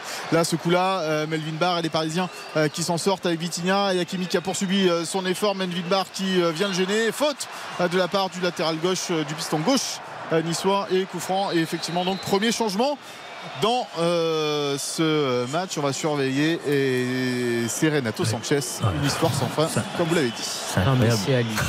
Euh, Renato Sanchez qui était recruté hein, par, par Luis Campos, euh, qui avait bien fonctionné avec Campos et Galtier à, à Lille, mais qui effectivement Bruno cette saison, euh, on connaît la qualité de ce joueur, mais qui a été euh, cette saison tout le temps blessé. Quoi. Ouais, mais le problème de la qualité d'un joueur, c'est que s'il est tout le temps blessé, bah, c'est qu'il n'a pas tant de qualité que ça. Parce que euh, si tu joues un, un match sur 4 ou un match sur 3 et que quand tu joues ou quand tu débutes, tu te blesses au bout de, au bout de 9 minutes, c'est quand même un gros souci. Et je me souviens quand il y avait le, le- le recrutement de Renato Sanchez, on se posait la question, il y avait deux, deux profils. En tout cas, un autre profil qui correspondait dans le jeu, c'était euh, euh, Seko Fofana de Lens. De Lens, tout à fait. Et à l'époque, on disait ouais, il est un peu plus âgé, machin. Renato Sanchez est plus jeune, il y a fort potentiel, éventuellement une revente après. Mais là, on voit les résultats. Il a rien apporté, Renato Sanchez cette saison. Rien. Karine, pour toi, c'est une erreur de casting carrément, euh, Sanchez? Est-ce que ça valait le coup de faire le pari en début de saison? Ah oui, non, mais moi, ça a toujours été une erreur de casting. Alors, je dis pas que Seko Fofana, ça aurait marché parce qu'il faut se rendre compte que Seko Fofana, il a eu des gros trous avec Lens et qu'on en parle moins parce que c'est Lens. mais c'est un joueur Lens- plus régulier qui est rarement blessé quand Mais même. sauf que tu peux pas être sûr que Seko Fofana au PSG ça aurait marché. Ce qui est sûr, c'est que Renato Sanchez, quand tu passes du Bayern Munich à Lille, déjà, c'est que t'as pas passé le cut de l'excellence au Bayern Munich. Et effectivement, c'est un joueur qui est tout le temps blessé, donc qui est marqué par le saut de l'irrégularité parce qu'en fait, tu le vois. Oh, attention, la frappe tentée par euh, Marquinhos, c'est pas terminé euh, pour les Parisiens. Une nouvelle frappe est là de Lionel Messi dans les gants de euh, Casper Schmeichel. L'idée m'emballait pas plus que ça et euh, au final tu ne peux même pas le juger parce qu'il ne peut jamais enchaîner, il est tout le temps blessé. C'est qu'il a euh, des manques, malheureusement tu ne peux pas compter sur lui. Donc un joueur comme ça en fait au PSG c'est pas possible. Dans une autre équipe où parfois il te fait des bons matchs il te fait gagner, ça peut être suffisant. Au PSG il n'est pas titulaire évidemment parce qu'il y a meilleur que lui et quand il joue il est blessé. Donc en fait il n'y a rien qui colle. En tout cas, il est sorti le milieu de terrain portugais Renato Sanchez du côté du, Paris Saint-Germain. C'est Fabian Ruiz qui est entré pour le remplacer. Euh, 10 minutes de jeu à l'Alliance Riviera, toujours 0 à 0, mais des Parisiens assez entreprenants qui, je trouve, Michael d'ailleurs, n'hésite pas à frapper de loin, ce qui n'est pas monnaie courante euh, au sein du- de cette équipe du Effectivement, avec un ballon récupéré là par les Niçois, Nicolas Pépé, la vitesse de terrain de Mofi, non, il s'emmène euh, trop loin son ballon. Il y a un appel hein, de Pépé euh, dans l'axe, mais euh, Mofi n'a pas vu, n'a pas pu jouer euh, tout de suite avec lui et a perdu le ballon. Et effectivement, les Parisiens qui tirent au but de loin dans ce début de match. On l'a vu avec Messi, par exemple, la bonne couverture de la part de Jean-Claire Todibo face à Kylian Mbappé, les Niçois qui vont repartir. Mais c'est compliqué, ils sont assez étouffés, les Niçois, par les Parisiens dans ce début de rencontre. Et, et c'est compliqué pour eux de, ressortir proprement le ballon, même si là, euh, ils y parviennent plus ou moins. Avec Thuram qui va obtenir une touche côté gauche. Mais le PSG fait une très bonne entame de match, mais pour le coup, Kylian Mbappé est vraiment bien pris parce qu'on l'a vu tout à l'heure, il était pris entre deux Niçois. Là, il est devancé par euh, Todibo, donc il peut pas encore euh, vraiment s'exprimer. Oui, on voit Didier Digard qui vient donner des, des consignes à Nicolas Pépé là sur le bord euh, du terrain. Peut-être un réajustement à venir du côté de, de l'OGC Nice. Les Niçois qui ont le ballon et du coup, bah oui, Nicolas Pépé, il est tout seul là-bas sur le côté droit puisqu'il collait à la ligne de touche avec, euh, avec son coach et il est servi. Euh, Nicolas Pépé là sur la ligne médiane avec euh, Hicham euh, Boudaoui, Youssouf Chimier qui euh, peut resservir euh, Nicolas Pépé. Il va tenter euh, peut-être de, passer, mais il y a trois Parisiens devant lui, hein, Nicolas Pépé. Euh, ça risque d'être compliqué, dont, Carlos Soler et, et les Niçois qui enfin touchent un tout petit peu le ballon euh, dans l'entrejeu avec Melvin Barr qui est servi euh, sur le, côté gauche par euh, Aaron Ramsey qui est un peu le, métronome hein, de cette équipe de, de l'OGC Nice, le, capitaine maintenant euh, de la sélection du, Pays de Galles puisque Gareth Bale a pris euh, sa retraite et les, et Niçois qui font tourner le ballon. On va essayer euh, de changer l'orientation du jeu avec euh, côté droit euh, Mendy mais on recule, on n'arrive pas pour l'instant à bien bouger ce bloc parisien. On a vu Didier Deschamps, sélectionneur national, dans les tribunes avec son fils Dylan, je crois. C'est rare. à hein. côté de Gitolfi. C'est rare de le voir en tribune, euh, Didier Deschamps, je trouve. Bah, à Monaco, il y est quasiment tout le mais temps. pour un sélectionneur, il Moins, maintenant Karine, moins, Pour un moins. sélectionneur de l'équipe de France, moi je trouve que c'est très rare. Ah, c'est l'endroit qui te surprend? Non, non, Non, mais non. c'est surtout parce que c'est souvent Guy Stéphane maintenant qui vient voir les matchs. Oui, exactement. Euh, et il avait dit euh, d'ailleurs Didier Deschamps, dès que je viens dans une tribune, euh, les joueurs jouent un peu différemment, ceux que je viens de voir, les Français, tout ça, donc euh, ils Ouais. venaient de moins en moins. C'est quoi cette voilà. Attention, attention, Kefren Turam à l'entrée de la surface de réparation, il avait un petit peu de champ. Euh, Boudaoui qui est servi côté droit, Etienne Mendy, le centre euh, de Antoine Mendy, mais qui est euh, contré euh, par la défense parisienne. C'est pas terminé pour l'OGC Nice avec euh, dans les pieds Aaron Ramsey. Il y a la montée de, de Youssouf. Les Parisiens sont en défense, mais ils défendent bien les Parisiens. Euh, petit coup de petit coup de chaud avec cette montée de, de Kefren Turam, mais euh, rien de, de bien méchant pour l'instant et surtout pas de Donnarumma surtout pas inquiété pour le moment. Mais attends, il avait sorti ça Ouais, il y a quelques années, Ah bon je sais plus où il avait sorti ça, et, et c'est vrai que bah, on le voit, on- c'est c'est factuel, hein, on le voit moins dans les stades. hein, Non, mais Didier je- Deschamps. Genre, donc pour tous les sélectionneurs, c'est pareil quoi. Les- pour tous les sélectionneurs, les joueurs jouent différemment si le sélectionneur est en tribune. C'est serait- surtout qu'il y a une totalement question qui est très vite réglée. C'est-à-dire que si tu le dis pas, le joueur il est pas au courant qu'il y a Bien une sûr. Attention, Bien Nicolas Pépé qui va armer la frappe pied gauche. Ça passe loin, très loin de la cage de Donnarumma, mais c'est le premier tir en faveur de l'OGC Nice dans cette rencontre. Mais ce qui est marrant dans ce que dit quand même Mika, c'est qu'en fait, on a un groupe France hein, pour les gens qui suivent l'équipe de France. Et normalement, Raphaël Raymond, donc, qui est le responsable de la presse, nous dit toujours quand Guy Stéphane, quand Didier Ou Franck Rabiot sont sur des euh, pelouses. Ils nous préviennent. Et là, c'est vrai que pour le coup, eh ben, on n'a pas eu de petit texto. Bah, on n'a pas été prévenu.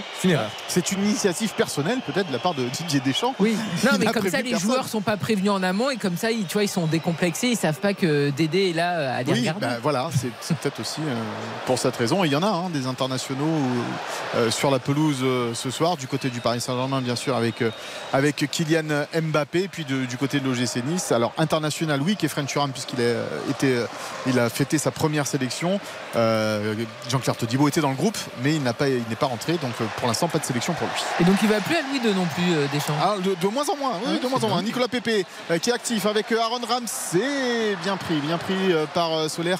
Ramsey là et les Niçois qui sortent un petit peu de leur base. Le ballon récupéré par Melvin Barr au milieu de terrain. Ramsey à la lutte là pour récupérer cette balle. Boudaoui, ouais, il est costaud. Hicham Boudaoui, peut-être une faute là sur Ramsey, mais le ballon est toujours en jeu avec Melvin Barr qui est, sorti, qui est servi sur le, le côté gauche. Melvin Barr, oui, ça va être compliqué là de, de- de percer. Préfère donner euh, le ballon vers Kefren Turam et Dante, les Niçois qui ont reculé un tout petit peu, mais ils sont un peu mieux. Ils sont un peu mieux, les joueurs de Didier Digard.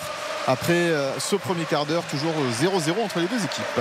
Dès qu'ils vont presser les Niçois, dès qu'ils vont un peu dans le défi physique, ils, ils prennent le dessus sur les Parisiens. Les Parisiens, ils se font, ils bouger. hein.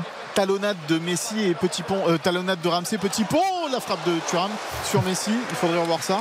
Et la talonnade, oui, elle existe. Euh, Est-ce que le ballon est passé entre les jambes de Messi? Je ne sais pas. Il me Ah. semblait, de loin. On va, on va essayer de regarder ça parce qu'effectivement, mettre un petit pont à Messi, bon, c'est toujours sympa dans une carrière. Quoi. Oui, surtout Euh, en talonnade. Exactement. Mais, ça va euh, pas faire gagner le GC Nice aujourd'hui, mais, c'est important. La talonnade, elle existe. Le petit pont, j'en suis pas sûr. Exactement.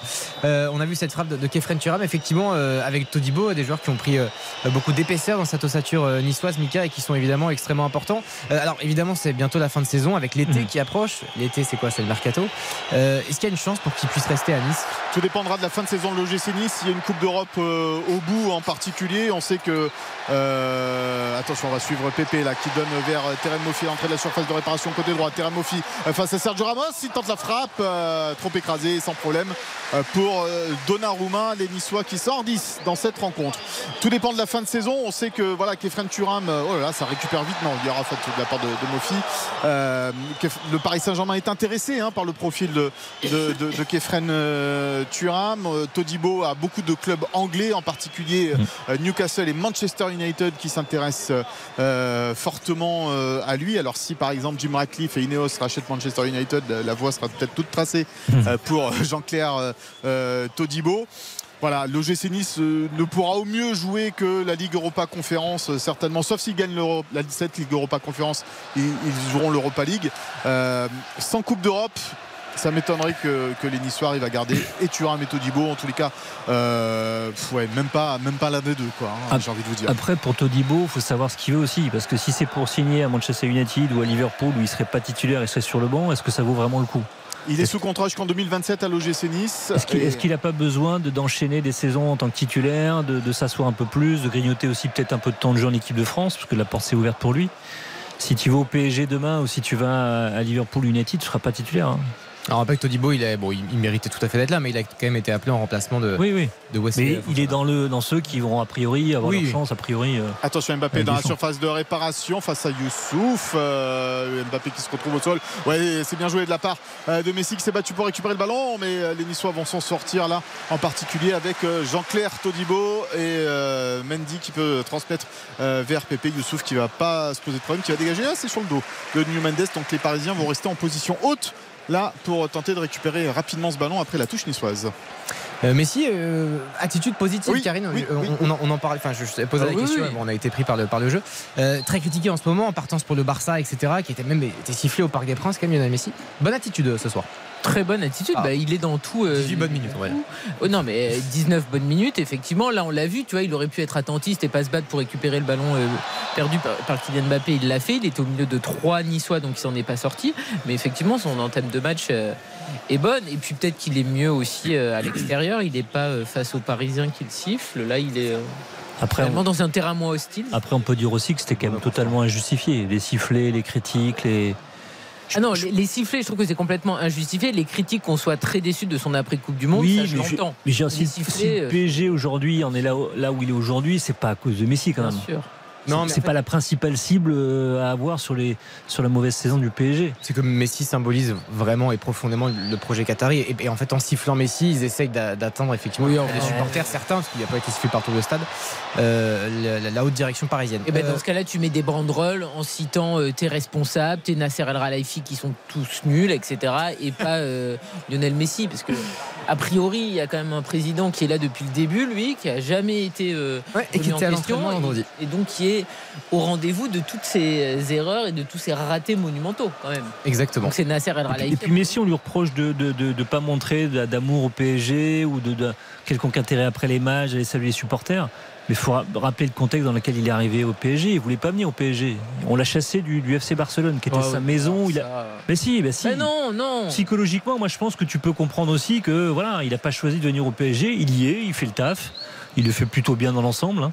Non, mais Oui, ça. Bruno, excuse-moi, mais Mais c'est pas mais- audible. Bah si, bah si. si si, vous voulez déjà euh, rester au. Barça, il pouvait demander le Mais il salaire pas. Minimum non, comme c'était un- Daniel non, non, oui, oui, non, oui. c'était impossible. Non, Oui, il ah devait bah, Daniel sortir. C'était possible, mais pas lui. Non, il devait sortir de la grille salariale pour. euh, euh, pour, Oui, il sortait. re- signait un nouveau contrat. Ils n'avaient pas le droit de signer un nouveau contrat.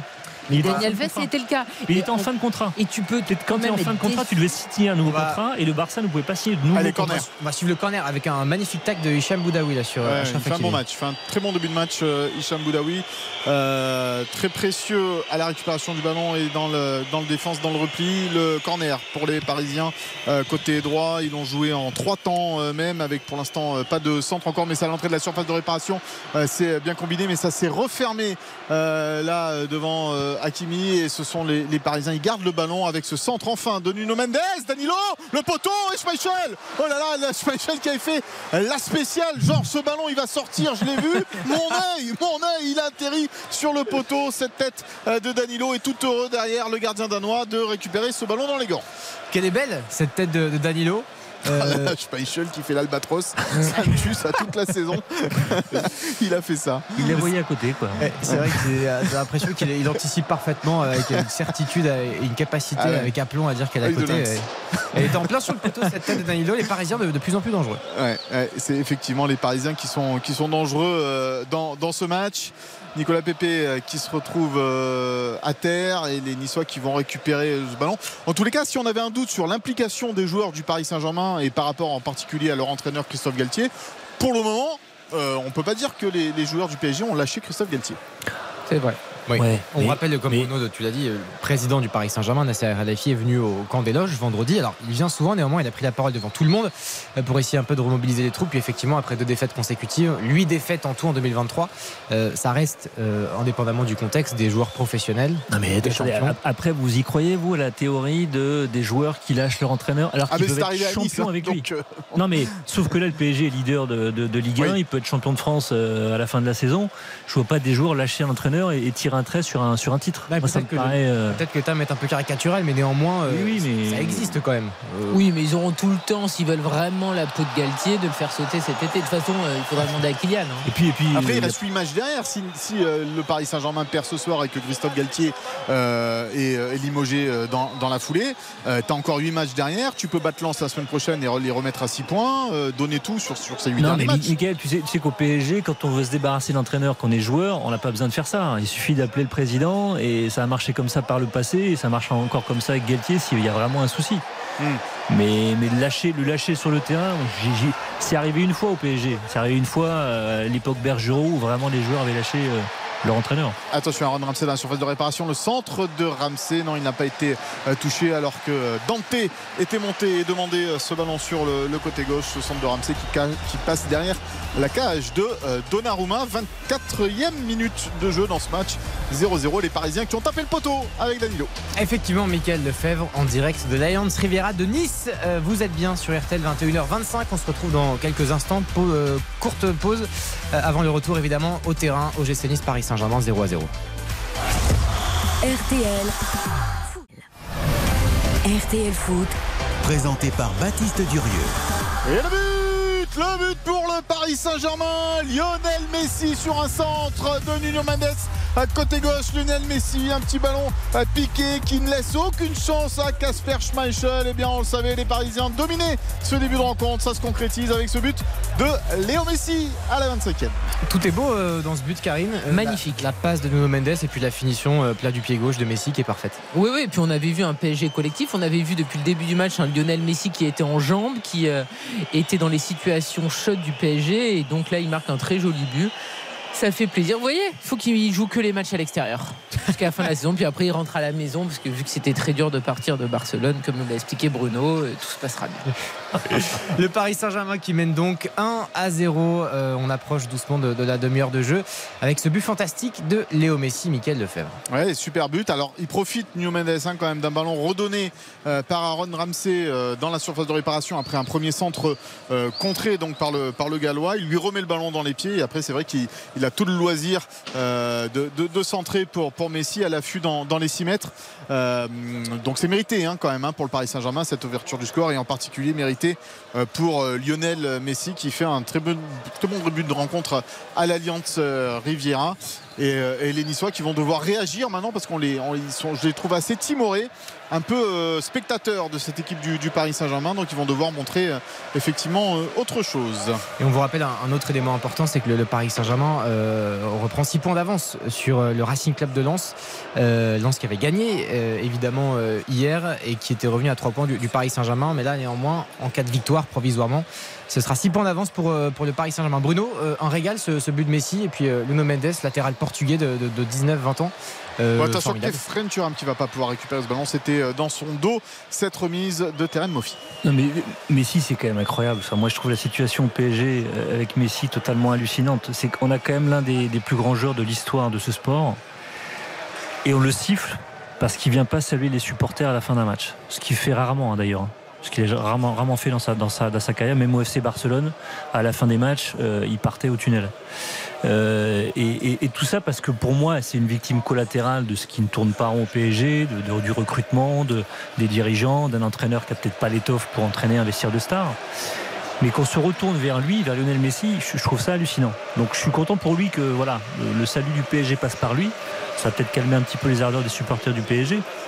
Mais je trouve ça, je trouve ça assez incroyable. Mais Bruno, moi je trouve que tu oublies une partie. Moi qui soit sifflé, je trouve ça nul effectivement parce que c'est un monument et parce que c'est euh, un joueur exceptionnel. Mais que tu sois déçu du rendement de Lionel Messi au PSG, ça me semble pas du tout être saugrenu. Est-ce que Lionel Messi au PSG c'était une bonne idée? J'ai jamais pensé. Mais est-ce que les résultats et les prestations de Lionel Messi m'ont fait mentir? J'ai pas l'impression. Alors, Sur deux si- années, qu'est-ce que tu Si- retiens? Là, il y a quand même juste pour vous signaler, c'est son 14e but cette saison, ce qui est Ouais. quand même significatif, et 13 passes décisives.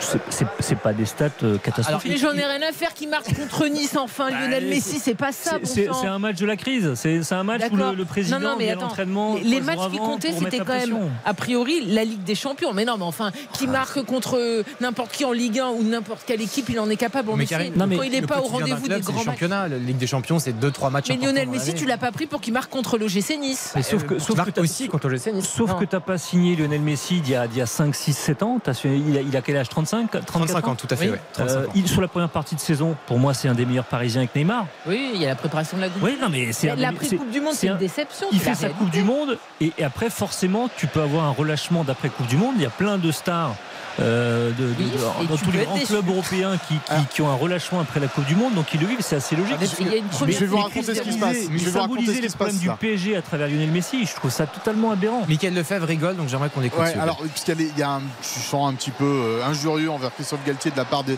des supporters de la, de la populaire euh, sud. Euh, évidemment, Christophe Galtier l'a vu et il leur a adressé un pouce en l'air et des applaudissements. Euh, bon, voilà, ambiance, ambiance à l'Alliance Riviera ce soir entre celui qui a quand même qualifié l'OGC Nice en Coupe d'Europe et ses anciens supporters. Le pouce en l'air, c'est c'est bien. Il y a d'autres entraîneurs, pour ne pas citer. Jean-Marc Furlan, qui, qui- qui font autre chose qu'un qu'un pouce en l'air. Non, Mais pour, voilà, revenir à comme ça, ça Messi, juste rappeler quand même que sur sa première saison, je suis d'accord, sur sa première saison, il est catastrophique. Mais encore une fois, je pense qu'il est totalement déprimé. Il sait même pas où il est. Il rebondit au PSG parce qu'il n'y a pas d'autre solution à part Manchester City et le PSG, hein, C'est la faute financièrement. du PSG Non, non, je ne dis, pas oui. que- je dis pas que c'est la faute du PSG. Mais il faut remettre dans le contexte. On, on l'a poussé vers la sortie au, FC au FC Barcelone alors qu'il ne voulait pas partir. Et pour bien pré- préciser et spécifier le fait qu'il quitte le FC Barcelone, c'est que le FC Barcelone ne peut pas recruter de nouveaux joueurs à cette époque-là. Et comme Messi est en fin de contrat, s'il prolonge, c'est considéré comme un nouveau contrat, donc une nouvelle signature. Donc il ne peut pas prolonger, même à- au salaire le, le plus minime de, de- de la Liga. C'est pour ça que malheureusement il est parti. Et quand tu as vécu toute ta vie ou ta carrière à Barcelone et qu'on te, on te pousse vers la sortie, alors c'est pour des raisons voulait partir, L'année mais- d'avant, il était allé au bras de fer pour Ah, partir. pour prolonger, c'était du vent comme, comme Cristiano Ah bah Ronaldo l'a fait au FC Barcelone. Bon, on va pas Ça passer la soirée sur Messi, qui est bien en forme ce soir, qui est Bah bien oui. sur la pelouse euh, et qui a marqué le Paris Saint-Germain qui mène 1-0 face au gym. La demi-heure de jeu qui est dépassée à l'Alliance Riviera, Michael Lefebvre. Effectivement, 31 minutes et et 15 secondes et euh, les euh, Niçois qui ne réagissent pas pour le moment dans ce match et ce sont au contraire les Parisiens qui sont à l'attaque là avec Kylian Mbappé qui est servi à l'entrée de la surface de réparation. Il a vu Nuno Mendes au centre de Nuno Mendes et cette fois euh, Aaron Ramsey ne fait pas la même erreur, ne lui redonne pas euh, le euh, ballon euh, même si les Parisiens vont pouvoir le, récupérer rapidement ce ballon là au milieu de, terrain avec Fabian Ruiz, Carlos Soler à présent qui trébuche sur le ballon mais mauvaise sortie de balle de la part euh, de Jean-Claire Todibo. Ça revient inlassablement dans les pieds des, Parisiens.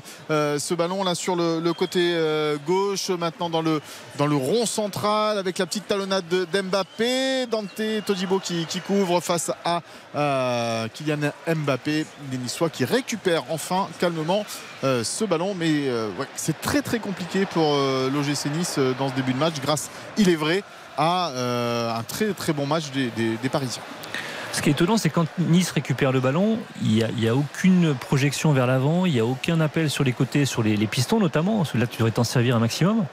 Et ça bouge pas en fait. Il n'y a pas de disponibilité, il n'y a, pas de- il y a pas de solution évidente euh, pour se projeter vers l'avant. Avec là le ballon de Melvin Barr c'est derrière pour euh, Nicolas Pepe qui est passé euh, sur le côté gauche Boudaoui Boudaoui qui est contré mais avec Efren Turam ça marche encore ce petit ballon de, de vers Nicolas Pepe et ça va être quoi? Est-ce que ça va être un corner? Oui un corner en faveur de euh, l'OGC Nice le premier il me semble dans cette partie après euh, 33 minutes quasiment de jeu le premier corner des Niçois c'est Aaron Ramsey qui va s'en charger là-bas côté gauche. Et le Parisien, notamment Sergio Ramos, qui, qui réclamait un, un 6 mètres. Coup de pied effectivement important pour essayer de revenir dans cette rencontre. Le Paris Saint-Germain qui mène 1 à 0 avec le but de Lionel Messi. Corner en quelques secondes pour l'OGC Nice. Effectivement, Aaron Ramsey, euh, c'est parti. Le pied droit de Ramsey, premier poteau. C'est dégagé euh, par euh, les Parisiens. Là, dans la surface de réparation, ils vont peut-être pouvoir contrer. Ouais, le petit pont, on l'a réussi. Non, puisque ce sont les Niçois qui ont récupéré le ballon avec Youssouf maintenant côté gauche. C'est Nicolas Pepe pour Kefren Turam. Kefren Turam, il y a toujours 2-3 joueurs. Il va tenter de percer, de faire la spéciale. Kefren Turam, mais ce ballon va arriver vers euh, Donnarumma qui euh, peut dégager euh, du pied droit. Ça revient dans les pieds euh, des joueurs rouges et noirs avec Youssouf pour Mendy. Mendy au milieu de terrain pour Pépé. C'est vrai qu'il n'y a pas beaucoup de mouvement du côté de l'OGC Nice. Il y avait un appel d'Aaron Ramsey, mais il n'a pas été servi. Et on va essayer de, servir justement Melvin Barr sur le, côté gauche avec Hicham Boudaoui, Youssouf. Et non, les, Parisiens sont vraiment bien en place pour, contrôler le, le jeu de, de l'OGC Nice et euh, les Niçois qui, qui reculent et, et qui effectivement ne sont pas très dangereux dans cette rencontre pour le moment à l'image là de Jean-Claire Todibo qui loupe complètement euh, sa passe vers Melvin Barr. On sait c'est dans ça ouais, c'est dans ça qu'il doit encore beaucoup progresser euh, Jean-Claire Todibo. C'est la relance. Oui, effectivement, c'est peut être une grande qualité pour un, pour un défenseur central. Il y en a plein d'autres, Jean-Claire Todibo évidemment, mais, effectivement celle-ci n'en fait pas vraiment partie pour, euh, pour l'instant. Euh, Sergio Ramos là qui a le ballon et qui va pouvoir essayer de lancer une nouvelle offensive parisienne. Ouais, les Niçois qui euh, essayent de, contrer, hein, qui jouent un peu plus haut quand même malgré tout depuis l'ouverture du score du, du Paris Saint-Germain, mais avec la qualité technique des Parisiens, même si là Kefren Turam va récupérer un ballon euh, mal donné Oh par là, Ramos, oh. Kefren Turam, Kefren Turam côté gauche, il s'enferme un peu la frappe de Turam, elle est contrée par euh, Marquinhos. Oh là là, ce qu'il avait fait Ramos là, euh, c'était vraiment compliqué. Et euh, Thuram qui, dommage, hein, qui s'est un petit peu trop mis sur son pied gauche et qui s'est fermé le but. Et à la base, Ramos, il hésite à rejouer avec Donnarumma. Et puis finalement, il se dit non, ça va pas le faire. Et puis c'est encore pire. Et Boudaoui tout seul au point de pénalty. Euh, qui euh, euh, convoitait ce ballon. Le corner, non, mal tiré euh, de la part d'Aaron Ramsey, dégagé au premier poteau. Boudaoui qui euh, contre ce ballon. Attention parce que les Parisiens peuvent aller vite là avec Kylian Mbappé sur le, le côté droit. Il a vu la montée de Nuno Mendes. On change complètement de côté là. Mendes côté gauche pour Carlos Soler du côté des, des Parisiens. Les Niçois qui sont bien revenus pour le moment. Les Parisiens vont faire tourner avec Lionel Messi dans le cœur du jeu. Euh, Fabian Ruiz, puis euh, Marquinhos. 10 minutes encore à jouer dans le temps réglementaire de, de cette première période. Le Paris Saint-Germain mène à 1-0 grâce à Messi. Euh, revenons sur l'action de, de Kefren Turam. Euh, Est-ce qu'il doit faire mieux, euh, Parce que bon, c'est un joueur qui a beaucoup progressé, mais que deux buts quand même cette saison. Est-ce que c'est trop peu pour, Ah, pour un certain. joueur C'est certain. De son Ah. calibre aujourd'hui Ouais, avec son talent, euh, effectivement, c'est- trop peu qu'Efren Turam qui, qui, qui- qui ne marque pas assez. Alors là, est-ce qu'il peut faire mieux Euh, il, peut, il peut tenter le, le crochet côté droit au lieu de s'emmener le ballon côté gauche. Il, il peut frapper du droit à un moment donné. Ouais, quand, ouais. Il, quand il essaye d'aller. Il peut peut-être l'ouvrir, ouvrir le pied euh, au petit fil opposé, mais après, il y a- il y, a pas mal de, de défenseurs dans lui. Mais... Après, il est excentré. Est-ce qu'il a la lucidité pour, euh, pour donner ce ballon en retrait au lieu de, tenter la, frappe En plus, c'est Marquinhos qui est devant lui, donc euh, c'est un, sacré client. Euh, oui, il doit certainement, il doit certainement faire mieux euh, qu'Efren Turam, mais ça fait partie évidemment euh, de, ces axes de, progression, euh, d'être euh, plus tueur devant le but. Vous savez qu'en plus, il y a cette, euh, chose un peu qui circule. On dit que Kefren Turam, c'est le meilleur des trois. Entre Lilian Thuram, le papa, Marcus Thuram, le frère, qui cartonne en Allemagne à Mönchengladbach. Et on dit que le plus talentueux des trois, c'est c'est Kefren Turam. Écoute, qu'on- qu'il fasse la carrière de. Oui, et on lui souhaite. C'est clair. On lui Ça- souhaite. Il y a quelques petites mal. choses à gagner. Il y a quelques Oui, petits, oui. euh, steps à passer, tu vois. Bon, il est encore jeune, tout va bien. Non, non, bien sûr. Bon, enfin, Thuram, tu vois, c'est Parme, c'est la Juve, c'est l'équipe Ah de ouais. France, c'est Ah tout, ça, oui. tout ça, quoi. C'est juste monstrueux, quoi. Oui. Meilleur latéral droit de, de- de l'histoire du football français. Non, mais sur, sur Kefren, moi, ce qui me dérange, c'est que dans les, quand de Nice récupère le ballon assez vite, je trouve qu'il offre pas de solution en profondeur. Alors que lui, en tant que milieu de terrain, il devrait plonger à un moment donné. Quand tu as les ailiers qui sont très excentrés, il doit prendre l'espace, il doit offrir une solution en profondeur. Ils le font pas assez, je trouve, Nice. Oui, c'est vrai. Et Nicolas Pépé est titulaire pour ça, hein, d'ailleurs, ce soir, Oui. à, à la place de, de Gaëtan Laborde. Et, euh, Et on et- se demande pourquoi. Bah, pour le moment, oui, en tous Oui. les cas. Pour le moment, oui, parce qu'il n'est jamais servi dans de bonnes conditions, euh, Nicolas euh, Pépé. Les Parisiens qui sont à l'attaque. Là, attention, Vitinha qui peut euh, armer la frappe. Il est contré par Melvin Barr. Ça va revenir où La bonne ouverture de la part de Mendy pour contrer. Là, devant Léo Messi, c'est pas terminé. Côté gauche, maintenant, avec Nuno Mendes qui a tenté la, petite balle entre les jambes de, Todibo. Mais cette fois, le défenseur français a eu le, le dernier mot. Il va même obtenir une sortie de but. Jean-Claire Todibo, ce ballon pour Casper Schmeichel. Euh, Bruno Karine, est-ce qu'elle vous manque là aujourd'hui la, la fiabilité de, de Gaëtan Laborde Euh, On rappelle début de cette saison et puis surtout son, son, son travail. C'est un joueur qui travaille beaucoup pour le collectif. Bah, moi, je l'ai dit, j'aurais préféré le voir parce que je trouve que franchement, ça serait le premier harceleur. Je trouve que les Niçois, ils harcèlent pas beaucoup. Et on l'a vu, regarde, quand euh, Sergio Ramos a été harcelé, il a été pris de panique et il a fait une relance très hasardeuse. Ça, Gaëtan Laborde, il le fait parfaitement bien.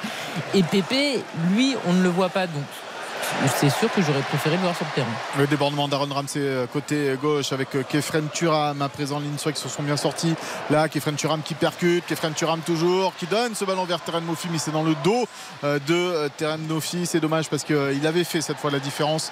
Kefren Turam Donnarumma qui est obligé de, dégager sous le pressing de Mofi et de Turam ballon récupéré par les Niçois Youssouf qui a du champ mais il préfère donner côté droit. Il faut peut-être percuter un peu plus dans l'axe du côté des Niçois. Le centre d'Antoine Mendy Turam qui était là pour reprendre derrière mais euh, c'est dégagé par euh, la défense parisienne Vitinha qui remonte ce ballon et qui tient le choc Euh, Vitinha là qui va donner dans la profondeur pour euh, Kylian Mbappé euh, sur le, le côté gauche face à, à Jean-Claire Todibo beau duel entre euh, les deux et c'est Jean-Claire Todibo qui gagne son duel face à Kiki de Ils Bondy. les a tous gagnés hein, ce soir face à Kiki pour l'instant. Voilà, ce qui est fou avec Jean-Claire Todibo, c'est que la saison passée, je crois que Paris avait fait deux fois 0-0 contre l'OGC Nice. Ouais. Et Todibo avait été monstrueux. Il avait notamment ficelé Mbappé. Et résultat, en 2022-2023, bah, ils ont chose. refait un petit rôti, le ficelle à nouveau. formidable.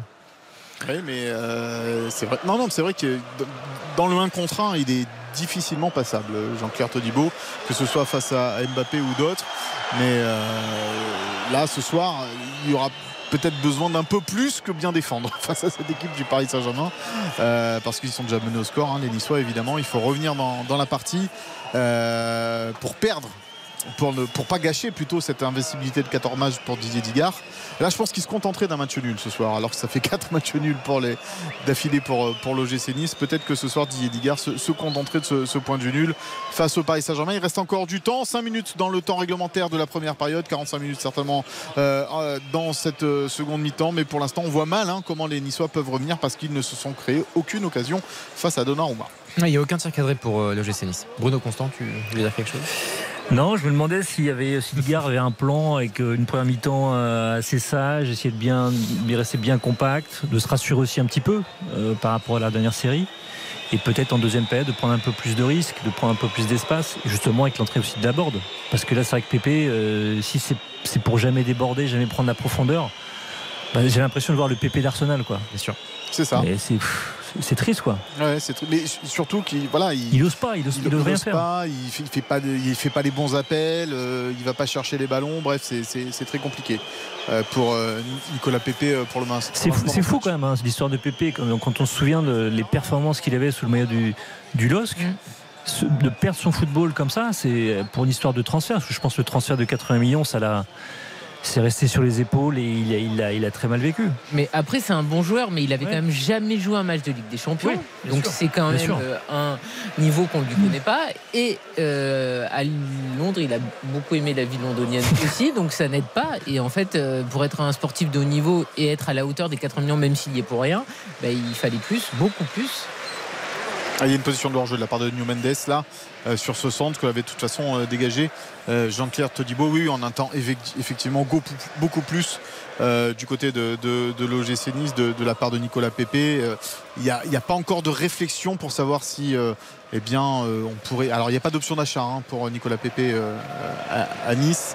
C'est un, un pré sec, mais comme on l'a dit tout à l'heure, il lui reste un an de contrat, donc il faudra qu'il trouve un club ou qu'il reste à cirer le banc à Arsenal, ce qui n'est pas la tendance.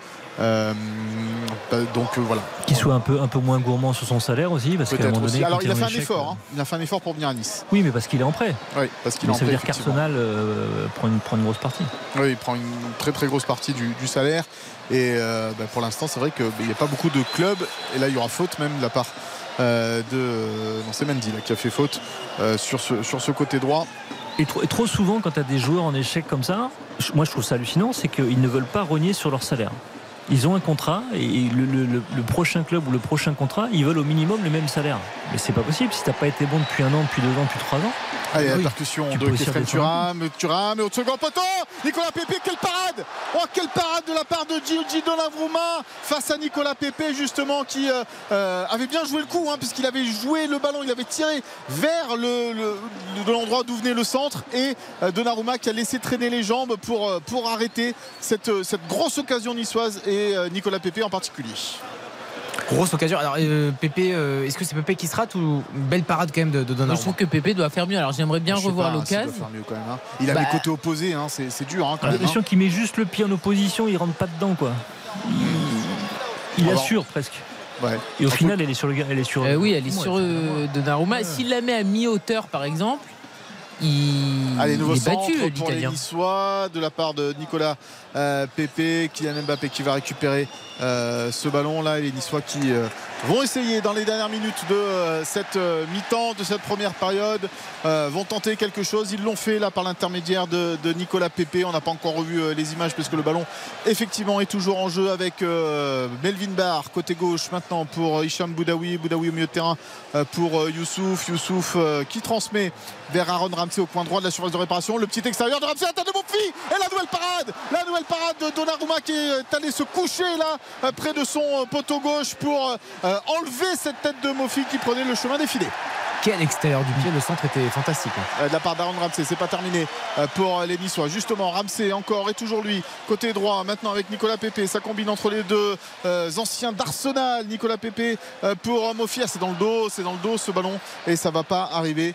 Euh, hélas pour Thuram en particulier qui le convoitait côté gauche. Deux occasions coup sur coup pour les Niçois euh, juste avant la mi-temps. Et attention, le contre des Parisiens là-bas euh, sur le, côté euh, droit. Ça s'est refermé. Ouais, Barr euh, devant Ashraf Hakimi. Il a eu le dernier mot, Melvin Barr.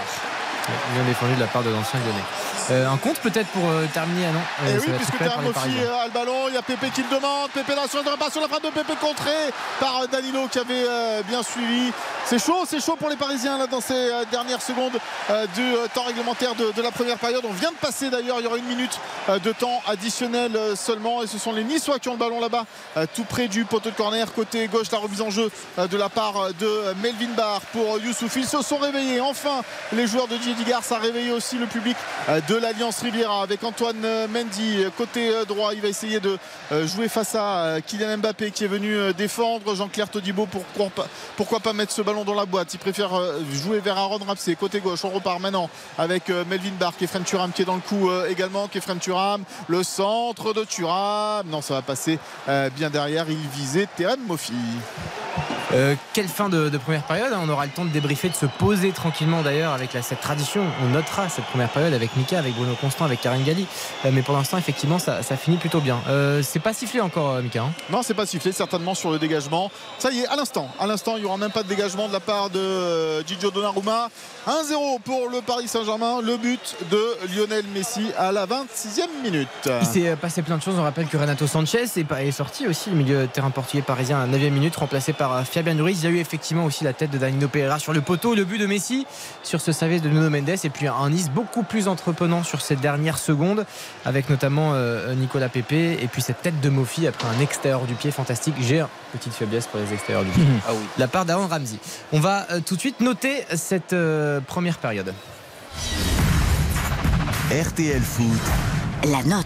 Honneur à notre cher et tendre, Mickaël Lefebvre au stade. Quelle note attribu- attribues-tu à cette première période? Parce que ça s'est enflammé un peu en fin de, de première mi-temps et parce que le but de Messi est beau, je vais mettre la moyenne 5 sur 10. 5 sur 10, Karine Galli Ah ben je crois que moi je suis gentil en ce week-end de Pâques. Je vais même euh, mettre 6, vous voyez. Ah Parce vache. que je trouve que les Parisiens sont sérieux et on attendait de voir quand même le visage du PSG après ces deux défaites. J'ai bien aimé évidemment euh, Léo Messi qui est en jambes, qui est juste, qui a marqué un joli but. Les Niçois ont quasiment rien euh, montré, mais dans les cinq dernières minutes, ils ont fait le forcing et ils nous ont montré à quel point le PSG était friable. Donc j'ai trouvé que cette première mi-temps était quand même agréable. 6. Bruno Constant. Je vais être un peu moins généreux, 5. Joue aussi parce que ça s'est un peu animé euh, en fin de première période, mais clairement on avait deux équipes qui avaient, euh, qui avaient envie de se rassurer et qui étaient appliquées, sérieuses. Et quand on utilise ces, adjectifs, c'est que généralement il n'y a pas beaucoup de spectacle. Voilà. Bon, Mickaël, euh, bonne mi-temps. Merci, à tout à l'heure. Repose-toi bien tout à l'heure. Et puis il faut mettre un point aussi parce que pour une fois l'alliance est pleine. Ah oui, Ça n'arrive jamais. Belle ambiance effectivement euh, ce soir. On vous rappelle aussi que le SCO d'Angers s'est imposé face à Lille. C'était tout à l'heure à 17h. On va écouter dans quelques instants euh, notamment euh, Nicolas Pépé qui s'est exprimé chez nos confrères de, de Canal Plus Foot qu'on pourra euh, écouter. Euh, un premier élément qui est quand même déterminant, c'est que le Paris Saint-Germain dans une situation qui est à la fois euh, terrible d'un point de vue extra sportif sur toute cette gestion et puis d'un point de vue sportif aussi, lui défaites en 2023 on rappelle, deux défaites consécutives en Ligue 1. Bruno Constant, Paris pour l'instant répond présent. Paris fait le job, euh, en tout cas jusqu'à la 40e minute de jeu, euh, en étant sérieux, en, en prenant le match par le bambou, sans trop prendre de risques non plus. Ils ont été patients, mais effectivement, il suffit d'un éclair euh, avec, avec le centre de Nuno Mendes pour Messi. La reprise de Messi est magnifique. Mais moi, je m'étonne par exemple qu'on voit absolument pas Kylian Mbappé. Et c'est quand même un match sous pression, avec beaucoup d'enjeux, une manière de rétablir un petit peu. euh, C'est les égaux là, c'est les stars qui doivent un peu prendre le, le truc. Et il est, il est, il est étrangement absent quoi. Tu confirmes Karine euh, par rapport à Mbappé? Avec le micro peut-être? Ah, Bien formidable. sûr, totalement d'accord avec Bruno, mais de toute façon, la période de Kylian Mbappé actuellement n'est pas bonne. Il y a cette sortie, ça c'est autre chose, mais ces matchs, on rappelle évidemment le match face au Bayern Munich raté, le match contre Brest, il est pas bon, il doit se faire expulser, il marque le but de la victoire, je m'en fous, le contenu du match n'est pas bon. Contre Rennes, il est pas bon, contre Lyon, il est pas bon. En équipe de France, le premier match, il y a un trou d'air en seconde période, après il nous fait son festival, donc tout le monde se rappelle de son deuxième deuxième but, mais c'est pas un match plein. Et le deuxième match, tout le monde est mauvais. Donc en fait, la période de Kylian Mbappé n'est pas exceptionnelle. Et ce soir, sur cette première mi-temps, il a été très bien muselé par euh, les Niçois et notamment Todibo. Donc il est dans la lignée en fait de cette série où le contenu des matchs est insuffisant. Avant de, continuer à débriefer cette euh, première période, on rappelle que le Paris Saint-Germain mène sur la pelouse de l'OGC Nice 1 à 0 avec le but et l'ouverture du score de Messi à la 26e minute. On va écouter Nicolas Pepe, dont on a beaucoup parlé, prodige du football lillois, un peu moins à Arsenal et à Nice. On va l'écouter chez nos confrères de Canal Plus Foot après cette première période. Après ce but en question, on a, on a changé de système et euh, on a vu que, que ça allait mieux. On s'est créé euh, pas mal de situations. Maintenant, à nous de, de, de concrétiser ces occasions. Oui, c'est sûr, on sait qu'ils ont des problèmes euh, quand, on, quand on attaque bien la, la profondeur. Maintenant, euh, il faut continuer en deuxième mi-temps parce qu'on va, on va, on va, on va en avoir plusieurs. Nicolas Pepe au micro de nos confrères de, de Canal Plus Foot, juste dans l'analyse, plus que sur le terrain, Nicolas Pepe. Ouais, ouais. Sont les, les déclarations à la mi-temps, c'est toujours de- très compliqué. hein. Quand tu sors du terrain, que t'as pas forcément une vue, euh, une vue globale. Bien sûr. Mais non, mais c'est marrant quand même que les deux joueurs qu'on a un peu titillés sur la première période, Kefren Turam et, et Nicolas Pepe, c'était les deux joueurs les plus dangereux sur la fin de première période. Bien sûr. Le centre de Thuram est absolument magnifique. Moi, je regrette que je, je pense que si Pepe est en pleine confiance, je pense qu'il marque sans problème. Il croise beaucoup plus son, son, son tir ou il tire vraiment au premier poteau, ce qu'il fait pas parce que là, il met le plat du pied, il assure, il, le- il le met sur Donnarumma. Mais voilà, il y a eu du mieux sur la, sur la, sur la, la fin de première période. Ça peut laisser un peu d'espoir aux Niçois. Euh, merci encore d'être avec nous, chers auditeurs. On est ensemble jusqu'à 23h. RTL Foot, OGC Nice, Paris Saint-Germain, avec le début de seconde période. Dans quelques instants, c'est Paris qui mène 1-0 avec un but de Léo Messi. Petite pause et à tout de suite. Baptiste Durieux, RTL Foot.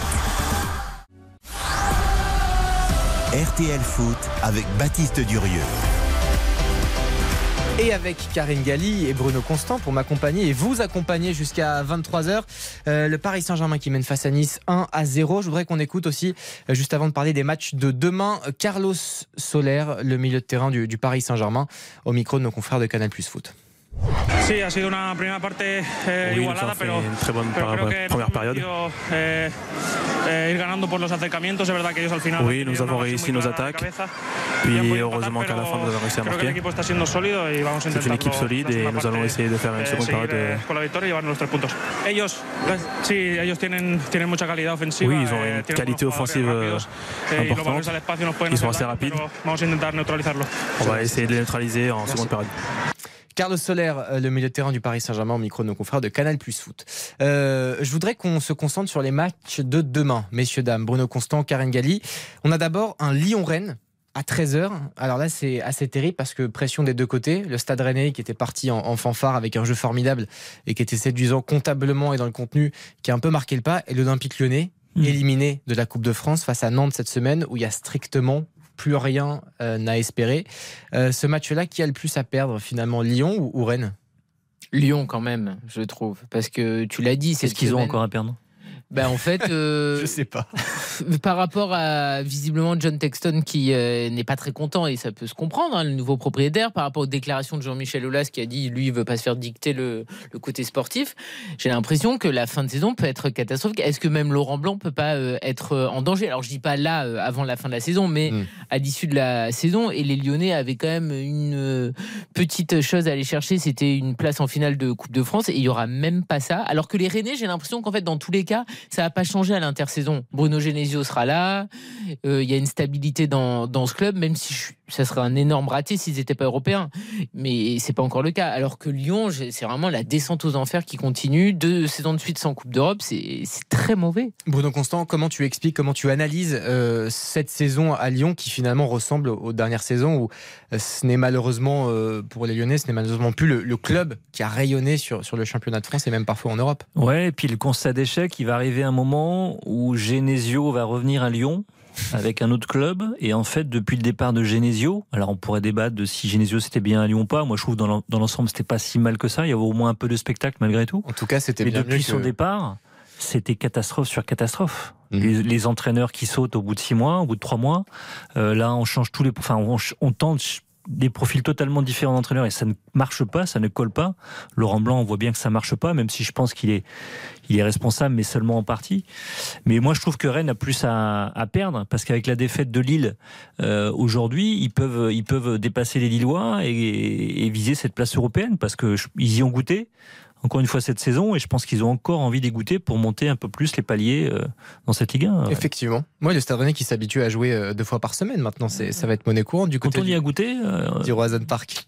Euh, on va parler également de Lorient-Marseille. Ça, c'est la grande affiche euh, à vivre évidemment en intégralité et en direct sur RTL. Ce sera avec Philippe Audouin, Lorient-Marseille au, au, au Moustoir. Du côté de Marseille, qui n'est plus troisième, euh, c'est Lens qui est passé euh, deuxième. Du, du- non, qui n'est plus deuxième, pardon. C'est Lens qui est, euh, qui est pas. Non, je, je Lens était déjà deuxième le week-end dernier. on va la refaire. Lens est passé deuxième et Marseille est troisième. Voilà, à l'instant T. Euh, petite pression pour Marseille. On rappelle qu'il y a Monaco aussi qui va jouer, qui peut revenir à hauteur comptablement de, de, de Marseille. Euh, là, pour l'OM, pareil, c'est c'est victoire impérative? Oui. Pour le coup, euh, c'est euh, très important parce que ils ont fait un- non-match face à Montpellier la semaine dernière. C'était heureux d'avoir ce match nul, un but partout avec cette égalisation sur penalty de Gendouzi, mais le contenu n'était vraiment pas bon. Et on sait que Marseille est meilleur à l'extérieur. Donc demain, on attend à revoir un Marseille conquérant à l'extérieur, bon au moustoir. Il faut absolument gagner parce que Lens est à trois points. Dans tous les cas, à moins carton, ils resteront trois, euh, troisième. Mais il faut absolument gagner, récupérer les points que tu perds à la maison. Ça, c'est un dossier que soulève Karine Bruno Constant qui est extrêmement intéressant. Marseille qui est bien meilleur à l'extérieur. On parle souvent, à juste titre, de la beauté du stade Vélodrome, d'une atmosphère qui est formidable, d'un public euh, qui, est- qui joue vraiment son rôle de 12e homme. Euh, bah, finalement, pas vraiment, quoi. Ouais, c'est assez étrange. C'est assez étrange et en même temps, il y a un peu des raisons parce que le jeu euh, voulu par Tudor, c'est un jeu vraiment d'intensité, de pressing, d'harcèlement. Mais ça, ça va quand tu joues à l'extérieur où l'équipe adverse euh, libère un peu d'espace malgré tout. Euh, au Vélodrome, les équipes, elles ont bien compris. Si tu, si tu prives d'espace cette équipe euh, olympienne, c'est tout de suite beaucoup plus simple. Et comme elle se livre malgré tout, toi, en plus, tu as des espaces euh, dans lesquels t'engouffrer. Donc c'est presque devenu trop facile d'aller jouer au Vélodrome. Mais ça, c'est pas normal. Le Vélodrome, ça doit être un enfer pour, pour l'adversaire. Mais là, ils ont gros à perdre parce qu'effectivement, ils ont dégringolé de la deuxième à la troisième, mais ils peuvent aussi sortir du, du podium. Et là, c'est les, les rêves de Ligue des Champions qui, qui. Je voudrais qu'on parle de Lorient, l'adversaire de Marseille, rapidement. Euh, ils avaient fait un début de saison formidable, victoire sur victoire, ils étaient sur le podium. Bon, fatalement, évidemment, Lorient n'est pas voué à, rester sur, le podium. Euh, néanmoins, ils sont dixièmes, euh, silencieux, plutôt tranquilles pour, pour le maintien. Comment tu expliques, toi, et tu juges cette saison lorientaise, Karine? Non, mais c'est très bien. Tu as déjà eu un nouvel entraîneur qui était dans la maison, hein, Régis Lebris, mais Régis qui est devenu euh, numéro un. Et euh, effectivement, Lorient n'a rien à faire en Europe. C'est pas euh, méchant de dire ça, mais s'ils avaient eu une saison exceptionnelle couronnée d'Europe à la fin, t'imagines tous les dérèglements derrière, etc. Ils ont aussi perdu des joueurs importants à Noël parce que il y a euh, leur actionnaire en Angleterre et parce qu'il y avait aussi l'offre pour Mofi. Donc, ils ont été un petit peu dépouillés tu termines dans la première partie de classement, c'est parfait, bravo. Tu proposes du jeu, tu fais grandir des joueurs, tu vas sûrement récupérer une belle somme avec des euh, Enzo Lefebvre par exemple. La saison, elle est euh, très bien. Et Régis Lebris, c'est un nouveau visage en Ligue 1 et ça fait du bien. Et puis quand tu as fini 16e la saison passée et que tu es dans une saison euh, où il y a quatre descentes, bah, ce que fait Lorient, c'est juste ce qu'il faut en fait. C'est surtout de se maintenir l'objectif prioritaire. Ils le font et ils le font de manière en plus avec du jeu. Alors, on pouvait pas espérer que Lorient euh, confirme sa première partie de saison. C'est il surperformait, mais c'est déjà très bien.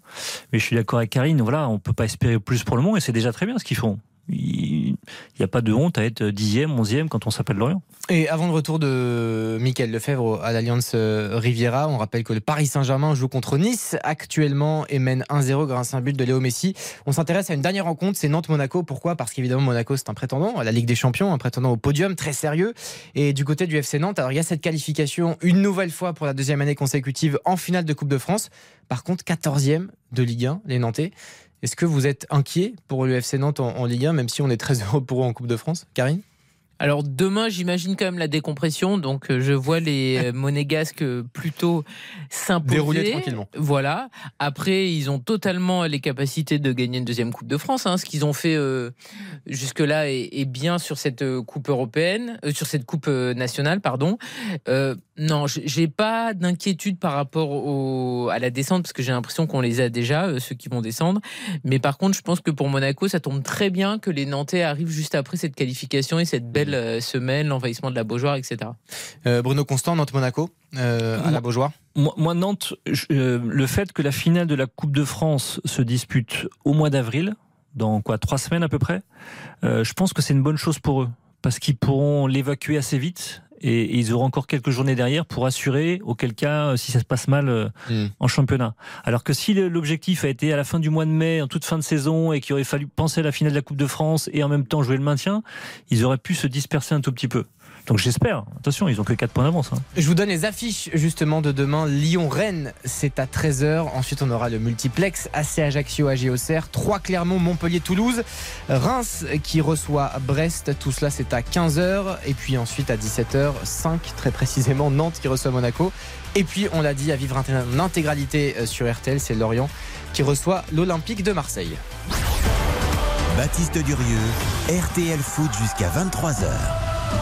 L'affiche du soir, c'est OGC Nice Paris Saint-Germain. Euh, on vous l'a un peu promis, un peu vendu. On va quand même parler de Mbappé, qui est pas très inspiré ce soir et qui a fait cette sortie. On va rappeler et recontextualiser un petit peu. Ça a été évoqué dans On refait le match, mais évidemment, euh, il y en a qui n'ont pas forcément écouté, même si le replay est disponible, présenté par Philippe Sanfourche, formidable.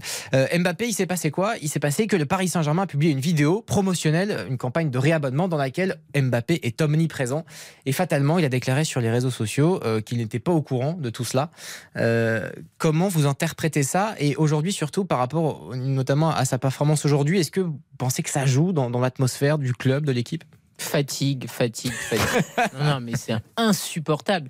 Parce qu'en fait, on nous prend constamment pour des jambons. Il veut être le numéro un, il veut être le centre de tout, en équipe de France, au PSG, il veut être un joueur hors norme. Très bien, il a le droit. Et là, il fait l'offusqué. Oh mon Dieu, je suis pas au Kylian Saint-Germain. Alors déjà, s'il le pense vraiment, ben, tu vas dans le bureau hein, de tes euh, dirigeants et puis tu leur dis que ça va pas parce que les réseaux sociaux, c'est pas euh, là où tu règles les problèmes. C'est aberrant parce que tu mets une nouvelle fois en porte-à-faux ton club. Mais le mieux dans tout ça, c'est que dans un monde normal, tu te fais enlever un petit bout de ta prime d'éthique parce que tu critiques ton club, t'as pas le droit de faire. Mais qu'est-ce qu'il fait? Ah ben non, le PSG s'excuse parce que Kiki a été euh, vraiment euh, pas content de cette vidéo. Non mais c'est le monde à l'envers. Le Kicks, comme, euh, Supportable. comme l'appellent ses partenaires. On retrouve avec grand plaisir Mickaël Lefebvre à l'Alliance Riviera. Et puis merci, chers auditeurs, d'être avec nous. Vous allez vivre en intégralité, avec beaucoup de passion et beaucoup de ferveur, cette seconde période entre l'OGC Nice et le Paris Saint-Germain. Paris qui mène 1-0, Mickaël. Effectivement, les deux équipes qui viennent de rentrer euh, sur, euh, sur la pelouse. On l'a vu, hein, l'OGC Nice dans les dernières minutes, en accélérant un tout petit peu, peut mettre euh, en danger cette équipe euh, du euh, Paris Saint-Germain. Ils ont été trop attentistes, les Niçois, euh, euh, ils ont trop regardé jouer cette équipe de, Paris et, logiquement, ils ont mené au score les, Parisiens. On va voir euh, si euh, l'OGC Nice va continuer sur cette fin de, première période, s'ils vont arriver à une nouvelle fois inquiéter euh, Gigio. Il fait quand même un bel arrêt hein, euh, sur le sur, euh, sur Nicolas Pepe. Un peu plus facile, un peu plus sur lui le ballon de la tête de, de Mofi, mais c'est, c'est quand même un, un bel arrêt sur, euh, sur Nicolas Pepe. Le jeu qui va reprendre dans quelques secondes. Tout le monde est là, tout le monde est de retour, pas de changement. Vous l'avez dit en première période, Renato Sanchez est sorti euh, blessé, blessure musculaire pour lui et c'est reparti. Donc en deuxième période, le coup d'envoi donné par les Niçois 1-0 pour le Paris Saint-Germain. Dites-moi, euh, Mickaël, c'est quel style Didier Digard dans, dans le vestiaire, no- notamment à la mi-temps? C'est Ah, il, il peut, non, non, il peut, il peut pouler- pousser sa gueulante. Oui, ça c'est bon. Ça c'est, oui, oui, il a, il a le caractère qu'il faut, même si c'est quelqu'un de, de- de- de très calme et posé dans ses conférences de presse et même dans, dans sa vie de, tous les jours. Et puis il a aussi des adjoints comme Julien Sablé et Fred Joria qui sont assez Ah, sanguins euh, également. Donc euh, non, non, il, ça peut, il peut remettre quelque chose, euh, des choses euh, en place, même si je pense que au vu de la la, la- la fin de première période de, de, de l'OGC Nice, euh, il, va, il a dû sûrement les, les Oui, inciter non, à pousser euh, de cette façon-là et pas trop leur rentrer dedans. euh, Ah oui, non, mais c'était juste plus une question Oui. de curiosité parce qu'effectivement, c'est une personnalité qu'on découvre. Alors, on, on a bien vu Will Steele parce qu'il y a eu beaucoup de communication, l'entraîneur du stade de Reims, à peu près le même profil, le même âge, la même génération et, et le même cas de figure. C'est-à-dire des entraîneurs qui sont devenus entraîneurs principaux euh, cette saison. Donc, on, on l'avait vu vraiment gueuler, mais on se demandait euh, un peu comment se comportait Didier Digard. Et évidemment, avec Mika sur le GC Nice, on a tous les détails qu'il nous faut. Donc, c'est absolument parfait. Et on peut dire quand même que notre partenaire Winamax, qui a fait une interview avec euh, Will Steele euh, cette semaine, qui est assez magnifique, où il Oui. retrace tout son parcours, notamment ses débuts, qui est très très intéressante. Effectivement. Voilà. Est-ce qu'il a répété que ce n'était pas seulement un geek devant Football Manager, Will Steele? C'était la première question. Eh oui, c'est sûr. Mais elle était vite évacuée. Non, non, mais il parle vraiment en profondeur de, son parcours et c'est très très intéressant. Et c'est assez rare d'avoir des entraîneurs qui se livrent comme ça. Alors lui, il est jeune, il a aussi cette fraîcheur, donc c'est pour ça aussi que c'est intéressant. Et il y a effectivement une vraie sincérité chez, chez euh, Will Steele, l'entraîneur du Stade de Reims. Euh, 1-0 toujours pour le Paris Saint-Germain, début de seconde période avec toi Mika, bientôt 47 minutes de jeu, enfin surtout on joue depuis 1 minute 30 dans cette seconde période. Effectivement, et Dante qui est un petit peu en difficulté là dans sa surface, qui a dû euh, dégager euh, le ballon euh, au loin, début d'incompréhension entre lui et Casper Schmeichel. Et, et là, c'est la différence entre un Dante et un Todibo. On a vu la semaine dernière, bah, Todibo, euh, il a laissé le ballon et finalement il y a eu but pour Angers. Et bien là, Dante s'est pas posé de questions, il a dégagé directement.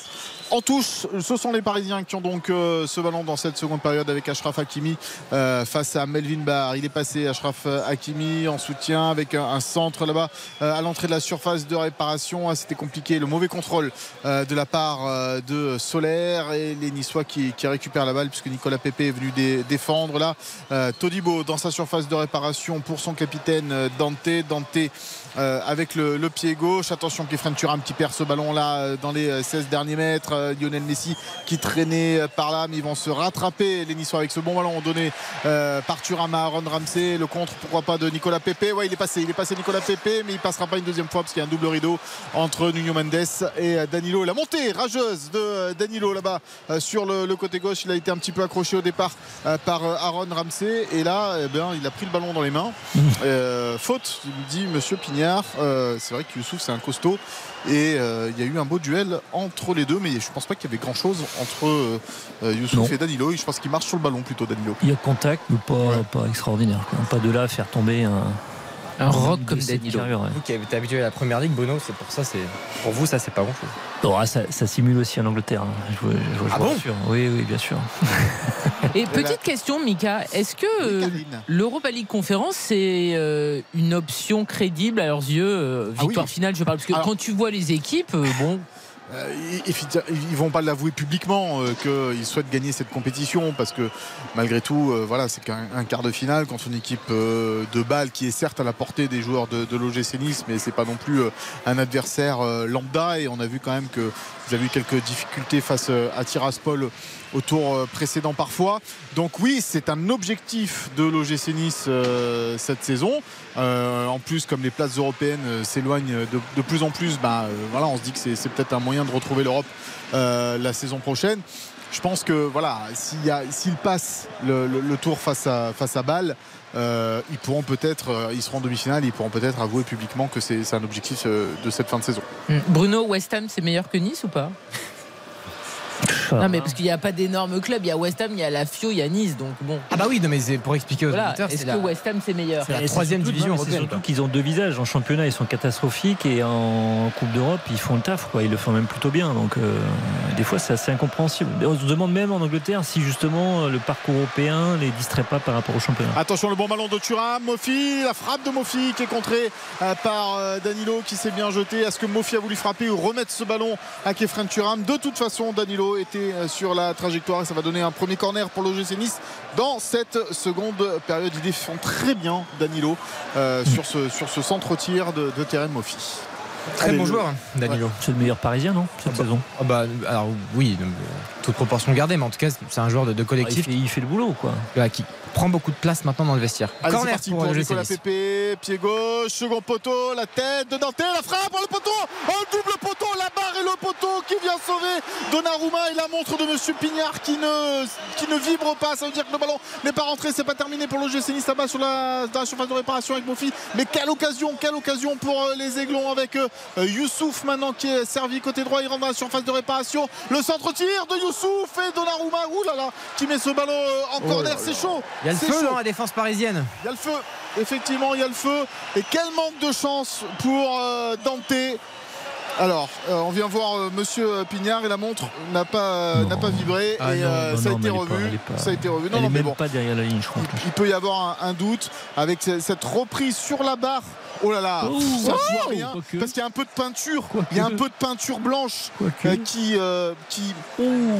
Alors Il y a- on va, on, va détailler. Donc c'est euh, à la suite d'un corner, il y a une belle tête de, de Dante, puis ensuite il, il la reprend pied gauche et effectivement la barre touche, euh, la, la balle touche la barre transversale et elle, elle rentre quand même. euh, On a l'impression derrière que ça touche la ligne. euh, Ouais, moi j'ai l'impression qu'il y a un petit peu de, de peinture blanche qui se soulève au moment où le ballon tape. Même du côté de. Et ça en tous les cas ça n'avait pas été euh, sifflé.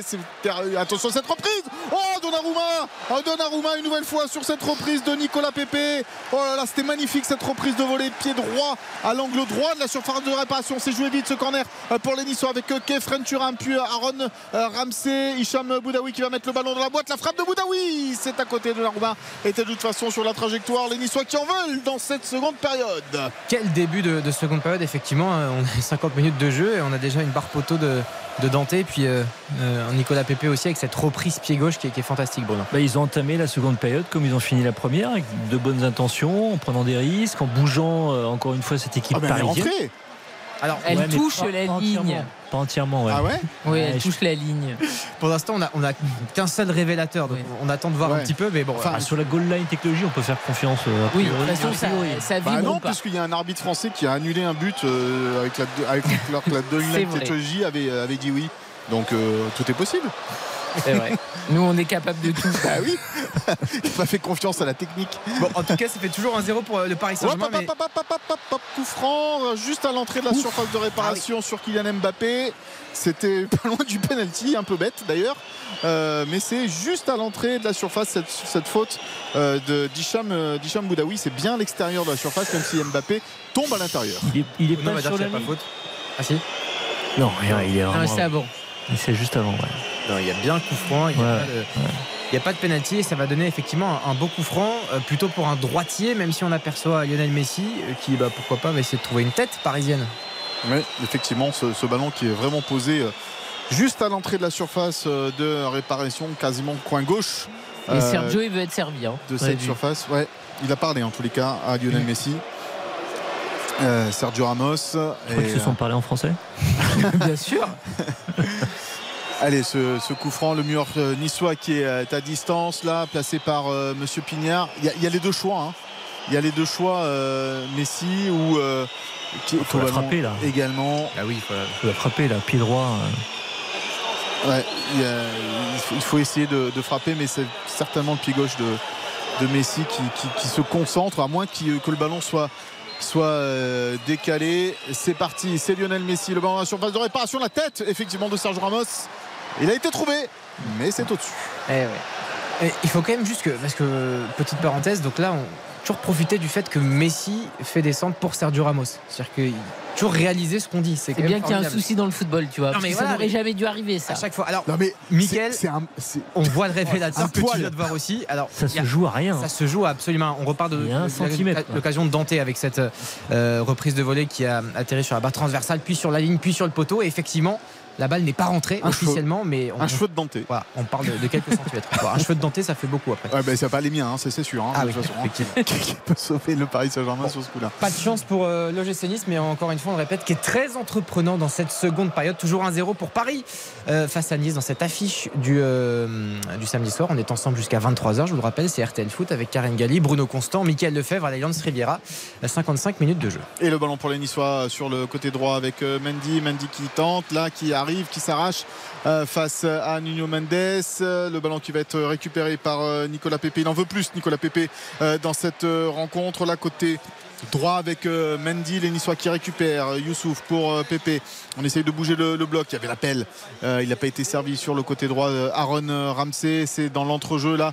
que ça combine avec Boudaoui. Et Pepe qui se retrouve au sol, qui demande une faute qui n'a pas été sifflé par Monsieur Pignard et les Parisiens qui repartent vers l'avant même si les, les Niçois sont restent haut pour, tenter de, de gêner cette euh, relance euh, parisienne, de contrer euh, ce ballon. Et oui, bien sûr qu'il y aura touche en faveur de l'OGC Nice. Ce ballon mis en touche là. Et les Niçois qui repartent. Côté droit, Aaron Ramsey, Aaron Ramsey qui centre, ballon contré par le dos de Nuno Mendes, touche en faveur niçois tout près là-bas du poteau de corner. Il n'y a quand même pas beaucoup de maîtrise hein, chez les Parisiens. On, on voit que la fébrilité, elle est toujours là, même s'ils sont Ah, sérieux dans, dans le jeu.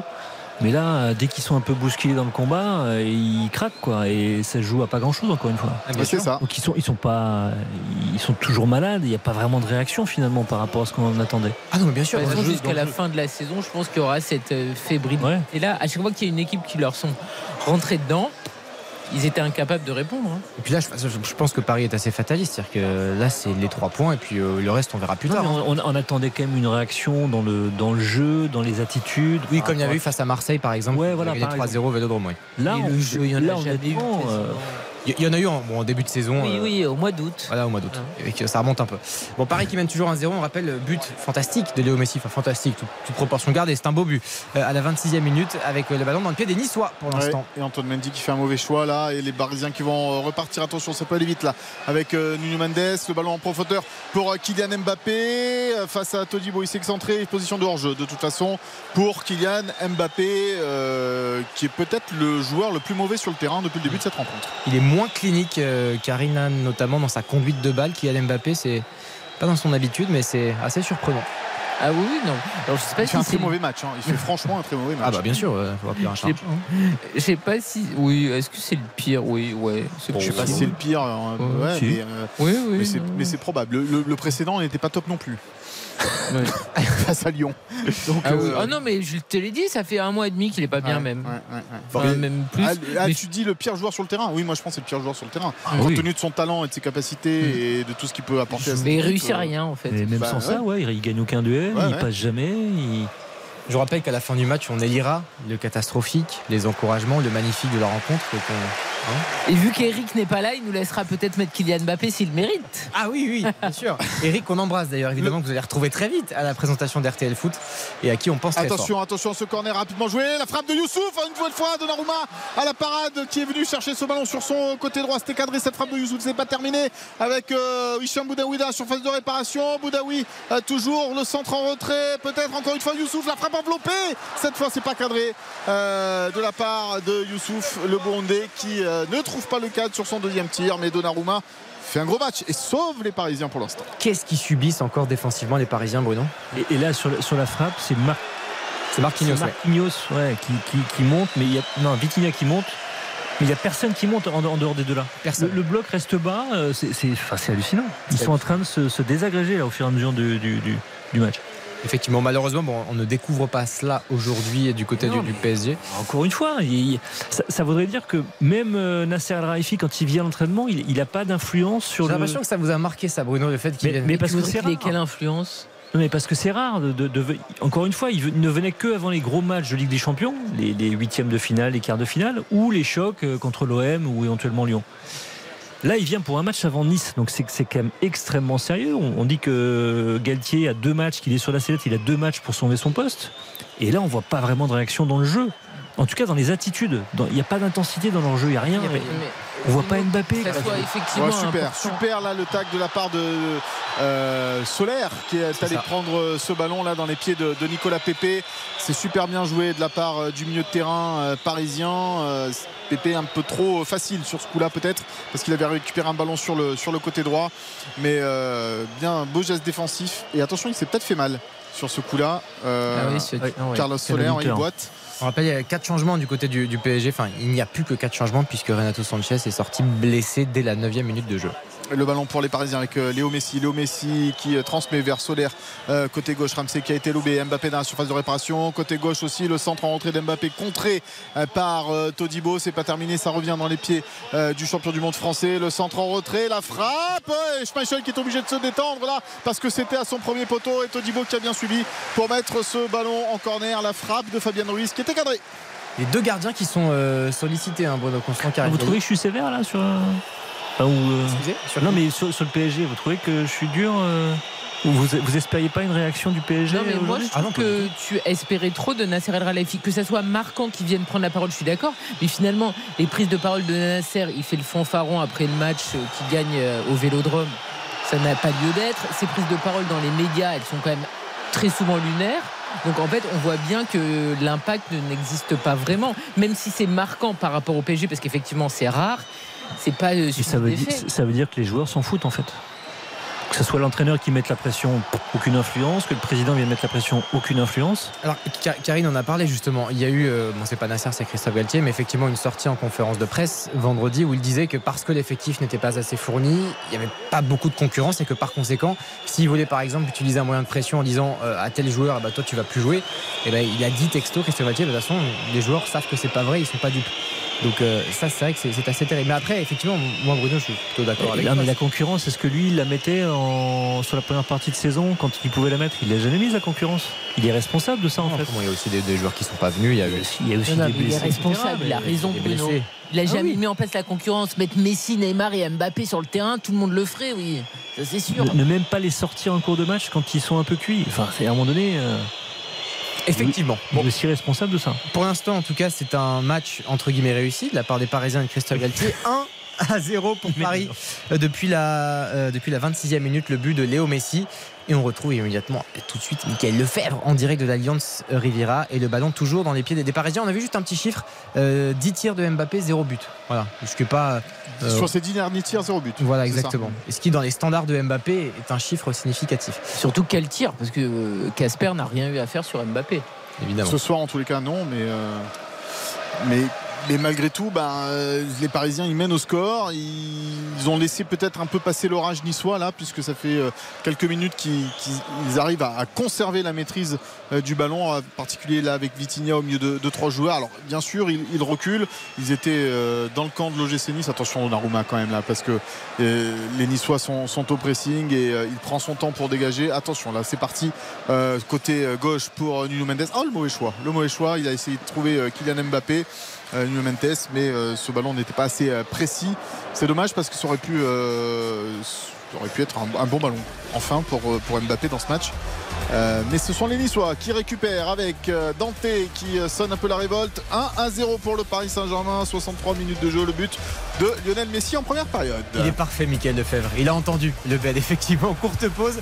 On se retrouve dans quelques secondes à peine pour la suite et la fin de ce OGC Nice Paris Saint-Germain. Retour de votre match dans un instant sur RTL. Baptiste Durieux, RTL Foot jusqu'à 23h. Effectivement, avec vous, avec Bruno ah, Constant, avec Karen Galli et Michael Lefebvre à l'Alliance Riviera. Ouais, Antoine Mendy qui est au sol du côté de l'OGC Nice.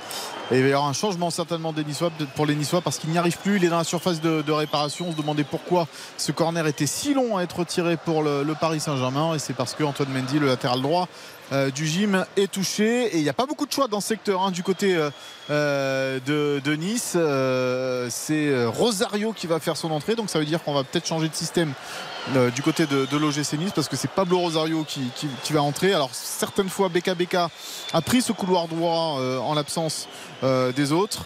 Mais il y a Ndaï qui va peut-être passer lui au couloir droit.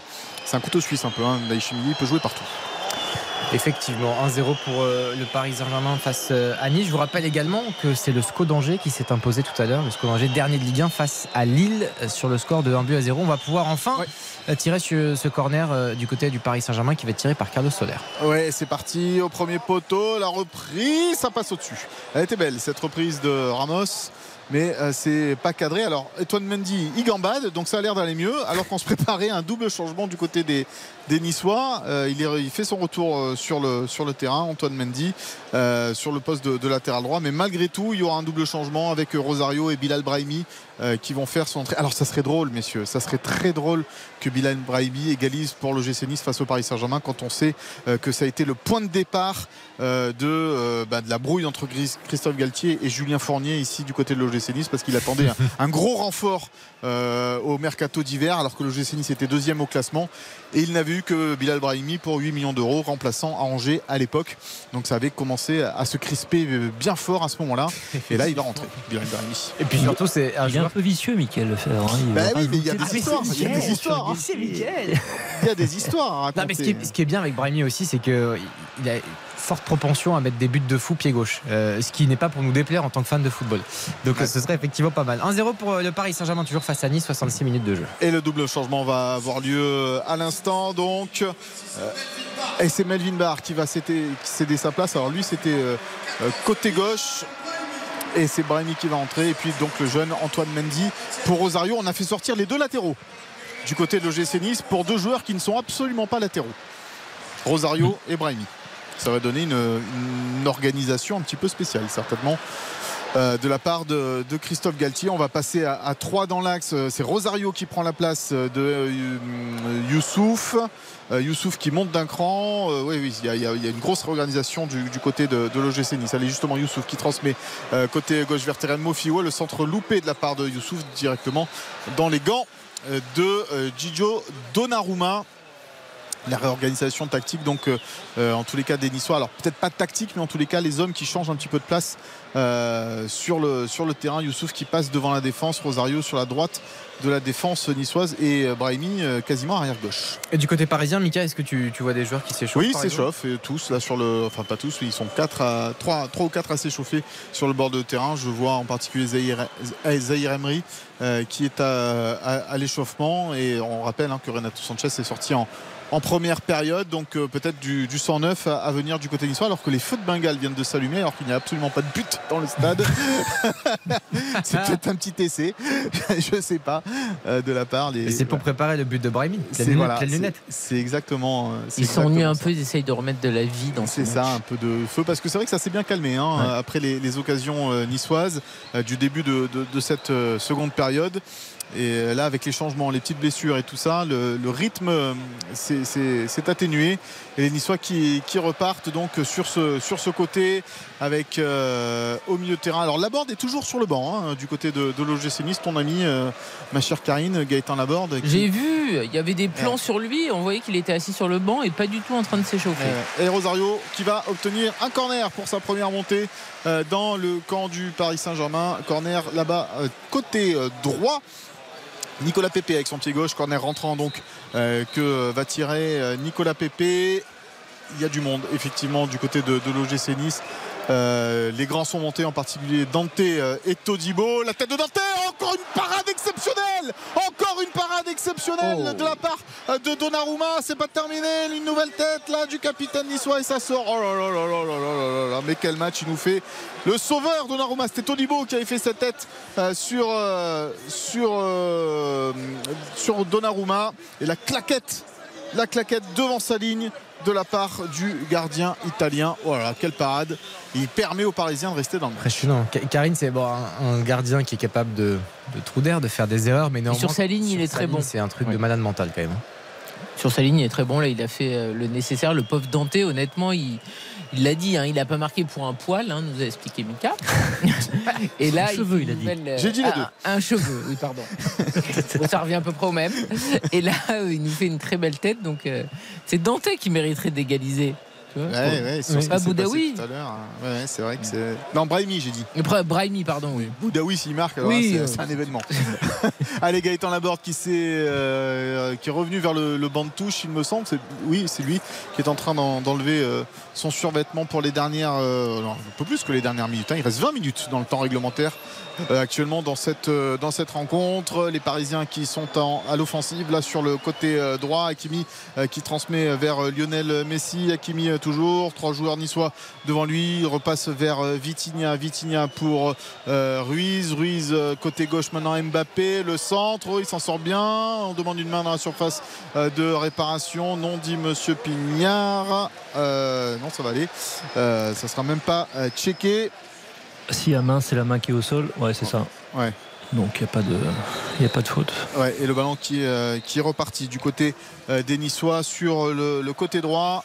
Euh, on va essayer dans ces dernières minutes d'accélérer un petit peu plus hein, du côté euh, de euh, l'OGC Nice avec cette entrée de, de Gaëtan Laborde à venir. Didier Digard qui laisse, qui jette. Euh, bah, ouais, l'un de ses meilleurs attaquants en tous les cas. C'est vrai que c'est son meilleur buteur, le meilleur buteur du club en tous les cas. Euh, Gaëtan Laborde cette saison avec euh, Brahimi côté gauche, Brahimi pour euh, Boudaoui, Boudaoui pour Youssouf, Youssouf euh, passe à terre pour euh, Terran Mofi, Mofi qui euh, reste debout, transmet côté droit là-bas Rosario, le centre en retrait de Rosario, c'est pas assez précis, c'était à terre, ça revient dans les pieds du néerlandais avec là ce centre côté droit. Et non les Parisiens. Messi en particulier qui vient défendre devant Dante Les Parisiens qui euh, récupèrent euh, ce ballon, ils défendent plutôt bien là les Parisiens, même s'il suffit que je le dise pour que Mbappé perde un ballon, mais qui va être euh, rapidement récupéré par les hommes de Christophe Galtier. Allez, toujours 1-0 pour euh, Paris. Il reste euh, 20 minutes euh, avec le temps additionnel dans, dans cette se- seconde période. Le but de Messi, euh, je vous le rappelle, à la 26e minute. Restez avec nous à 23h, jusqu'à 23h. Et puis on, on va surtout débriefer juste après ce match les enseignements. Il y aura le catastrophique, le magnifique, la note également de ce match. Ça va être formidable. 1-0 pour Paris. Michael Lefebvre. Et Todibo qui ressort ce ballon avec Brahimi sur le côté gauche, poussé par les 34 000 spectateurs de l'Alliance Riviera. Il joue vers Kefren Turam. La percussion euh, de Kefren Turam. Il est suivi par Hakimi. Kefren Turam toujours après la surface de réparation. Le petit ballon. Il s'est pas compris avec Terem Mofi. Terem il faut Mofi a fait appel à aussi. gauche. Et euh, Thuram lui a donné euh, dans l'axe. Il en fait trop pour, pour toi, Karine Kefren Turam Je pense qu'il aurait dû le lâcher avant. Parce qu'en plus, Ça vous fait bailler, Karine. Pardon, excusez-moi. Excusez-moi, écoutez, il ne se passe rien dans cette seconde période. J'ai dormi 4 heures, je rentre de Clermont, je suis épuisé. Ah oui, d'ailleurs, euh, petite parenthèse, c'était bien, Clermont? Écoutez, c'était très simple. Match de l'équipe de France Dès que victoire je suis à 5 buts Clermont, deux. moi je suis une femme heureuse. J'adore cet endroit. Gabriel Montpied Euh, J'adore Gabriel Montpied. Et puis euh, le scénario, c'est émouvant. T'es mené 2-0, tu gagnes 5-2. Le retour de Génie Le Sommer, le doublé. C'était une belle soirée. Et la première d'Hervé Renard à la tête Et- de l'équipe de France féminine. Euh, toujours un 0 pour le ouais. PSG. oui. Et attention, un bon ballon là pour les Parisiens qui a Mbappé dans la surface de réparation. Et non, et non, ça s'est refermé devant lui avec le retour de Rosario, bien aidé par Todibo. Et, et des petites explications entre Youssouf et, et, euh, Dante. Mais là encore, Kylian Mbappé qui avait eu l'occasion de, de mettre le deuxième but à l'entrée de la surface de réparation. Et c'est Rosario. Qui, défend euh, bien, ouais, qui défend, défend bien, bien, quand même. et qui va mettre ce ballon en corner. C'est Boudaoui qui sort, remplacé donc par Gaëtan Laborde. Un choix un tout petit peu plus offensif de la part de Didier Digard. Donc ce changement, Boudaoui qui sort, Laborde qui rentre et le corner en faveur du Paris Saint-Germain alors qu'on va rentrer dans quelques secondes dans le dernier quart d'heure du temps réglementaire. Vous êtes heureux de voir Gaëtan Laborde sur la pelouse? Ça va peut-être débloquer ce, ce match. Enfin, débloquer, il est débloqué. Il y a eu un Je trouve ça tardif. C'est un peu tardif. 74 minutes de jeu, effectivement. Corner pour le Paris Saint-Germain. Effectivement, corner pour le, le PSG. Et ils attendent quoi pour qu'il soit tiré Euh, oui, Il y a un avion en papier sur la pelouse. Ça n'empêche pas de tirer un corner. Il faut arrêter euh, maintenant. Le euh, protocole. des- Faut pas qu'ils aillent jouer en Argentine. hein. Ouais, des Parisiens. Allez, ça y est, il a enfin, enfin été euh, tiré euh, ce corner. Il gagne du temps, les joueurs du, Paris Saint-Germain. Ils mènent à 1-0. Attention, il n'y a personne là au second poteau. C'est pas terminé avec euh, Kylian Mbappé. Ouh là là, on n'était pas loin du CSC. On n'était pas loin du but contre son camp avec cette frappe de Mbappé assez molle. Mais Dante qui euh, contre ce ballon. C'est parti au-dessus. Heureusement pour lui, Dante, parce qu'il aurait vraiment été malchanceux dans, ce match. Il avait dû marquer contre son camp après. ce double poteau, cette barre poteau de tout à l'heure et ce ballon qui n'a pas totalement franchi la ligne. Allez, c'est parti pour le, deuxième euh, corner consécutif pour les Parisiens. Toujours là-bas, côté gauche, l'avion en papier. Il est toujours sur la pelouse, mais ils vont pouvoir le tirer. Euh, ce corner, euh, les Parisiens au point de pénalty. Et le but Oh Schmeichel qui hésite et c'est Sergio Ramos qui vient mettre le deuxième but dans cette rencontre en faveur du Paris Saint-Germain. Il plie le match là, les Parisiens, ils n'étaient pas dans un bon moment. Au moment où Gaëtan Laborde rentre pour essayer d'égaliser, eh bien la tête de Ramos fait la différence, 2-0. Erreur de, de gardien, erreur d'appréciation. On a l'impression qu'il allait faire l'albatros. Non, mais il est, il est- il est gêné ou il est perturbé par le défenseur qui a son premier poteau, qui se dégage du premier poteau au lieu de revenir sur le ballon. Et du coup, je pense que dans, la, dans, son, dans sa vision, ça le gêne un peu. Il pense qu'il va intervenir, alors qu'en fait, non. Euh, après, Sergio Ramos, euh, c'était presque le Parisien le plus dangereux sur ce match. Quoi. Là, sur Sergio Ramos, je me permets de laisser la parole à Karine Galli pour des raisons évidentes. Quel but, euh, Karine Oui, enfin, il en a marqué des tonnes, hein, des comme ça, mais c'est parfait. Notamment en finale de Ligue des Champions. Et c'est Brahimi qui est quand même au poteau ouais. et qui fait rien, quoi, qui fait Ouais. pas, le- qui fait pas le travail. Il s'écarte. Il s'écarte du poteau, donc euh, ok, Schmeichel sort pas, mais euh, Brahimi est fautif aussi pour moi. Après, attention, hein, Sergio Ramos, euh, il est ancien, énorme. ancien défenseur de, de Madrid, qui est un excellent joueur de tête. Qui, Mais là, il a dominé tous les coups de pied arrêtés depuis le début du match. Ah oui, il, a, il fait deux ou trois reprises en première période. euh, là, le but, il est quand même magnifique. Euh, c'est un monstre, euh, effectivement, de- au niveau de la tête, euh, Sergio Ramos, euh, qui vient de, de mettre ce but du 2 à 0 pour euh, le Paris Saint-Germain. Il reste quelques minutes avant la fin de, de cette rencontre. Messi avait ouvert le score pour le PSG. Allez, j'ai vu. RTL Foot. Alors, Mickaël, je vous ai coupé la parole. oui, non, mais dites-moi. parce que Nuno Mendes est sorti, j'ai pas bien vu qui était euh, rentré euh, de- du côté du, du Paris Saint-Germain. J'étais occupé à, à- à revoir le, le but euh, de Sergio Ramos sur un corner en faveur euh, des, euh, des Niçois sur ce côté gauche. Mais euh, dans quelques secondes, je vous dis qui a remplacé euh, Nuno Mendes. Euh, le corner à suivre. C'est El Shaddai Bichiabou. El Shaddai Bichabou, effectivement, euh, qui est entré en jeu. Allez, la réaction des Niçois, pourquoi pas sur ce corner. Euh, essayer de aussi bien le tirer euh, que tout à l'heure avec euh, au premier poteau. Non, c'est très mal tiré. Ça de la part de, de Nicolas Pépé. Les Parisiens qui vont pouvoir se dégager, s'en sortir. Là, euh, Todibo le premier sur ce ballon, mais il va pas pouvoir éviter euh, la touche. Là, là, je pense que pour les Niçois, ça va être dur. Et il y a un truc que je comprends pas sur les coups de pied arrêtés niçois, il n'y a personne qui plonge au premier poteau. Et il envoie toujours au premier poteau. Et il envoie toujours au premier poteau. Mm. Au, au moins qu'ils mettent quelqu'un qui, qui coupe au moins la trajectoire ou qui gêne ou qui fasse acte de présence parce que là, euh, c'est dramatique. Quoi. Ouais, c'est vrai qu'ils n'ont pas été bien tirés, mis à part sur l'occasion de Dante, mais euh, cette barre poteau. Mais encore une fois, le ballon avait été repris dans Oui. un premier temps. hein, Oui. euh, est arrivé sur sa tête, était revenu après sur son pied à, à Dante. Mais euh, voilà. Allez, le ballon en faveur des euh, Parisiens là sur le côté gauche. C'est bien joué là euh, de la part d'El Shaddai Bichabou avec côté gauche vite, solaire. On fait tourner du côté du, du Paris Saint-Germain. Là maintenant, euh, les Niçois euh, qui tentent de remonter un petit peu, mais Marquinhos, son bon capitaine, euh, puis Ramos, on calme le jeu du côté du Paris Saint-Germain. Ils vont faire la, la bonne opération, hein, malgré tout. Enfin, bonne opération.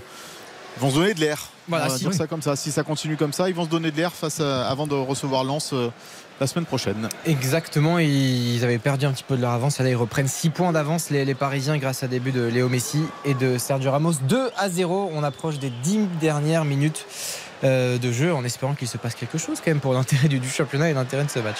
Oui, c'est vrai. Alors que Pépé servi dans la surface de réparation, ça va être un, nouveau corner pour les Niçois. Alors, est-ce que cette fois, ils vont mieux tirer ou alors est-ce qu'il y aura quelqu'un au premier poteau euh, pour tenter de, reprendre ce ballon? En tous les cas, euh, cette fois encore, c'est Nicolas Pépé qui va aller euh, tirer ce corner en Gaëtan faveur des, est, est capable justement de couper. Très bon joueur de tête aussi. Il Mais est là, il est au premier poteau justement. Eh ben, Gaëtan euh, Laborde, mais ça va être tiré euh, dans les 6 mètres. Le dégagement des deux points euh, de la part de, de Naruma. Ballon qui revient dans la surface de réparation. On demande une main peut-être du côté. euh, alors on demande une main des deux côtés. Donc, euh, donc le jeu, je pense, va se poursuivre. Dante va récupérer ce ballon euh, Ah, alors qu'il y avait Mbappé qui était déjà euh, prêt à partir. Qui vient de, de rater une passe là, Bruno, c'était c'est affligeant. Tu vois, il peut faire des choix, Christophe Galtier. Là, 80 minutes mauvaises. Ben, tu sors, tu fais un choix. Après, justement, je vais vous poser la question, Karine et Bruno. Ce qu'on nous sort, en tout cas, ce que les entraîneurs nous sortent, c'est toujours oui, mais quand ils font des mauvais lattes, c'est quand même des joueurs qui peuvent avoir des éclairs de génie à certains moments et qui sont capables de faire la différence, même dans des soirs où ils sont moins bons.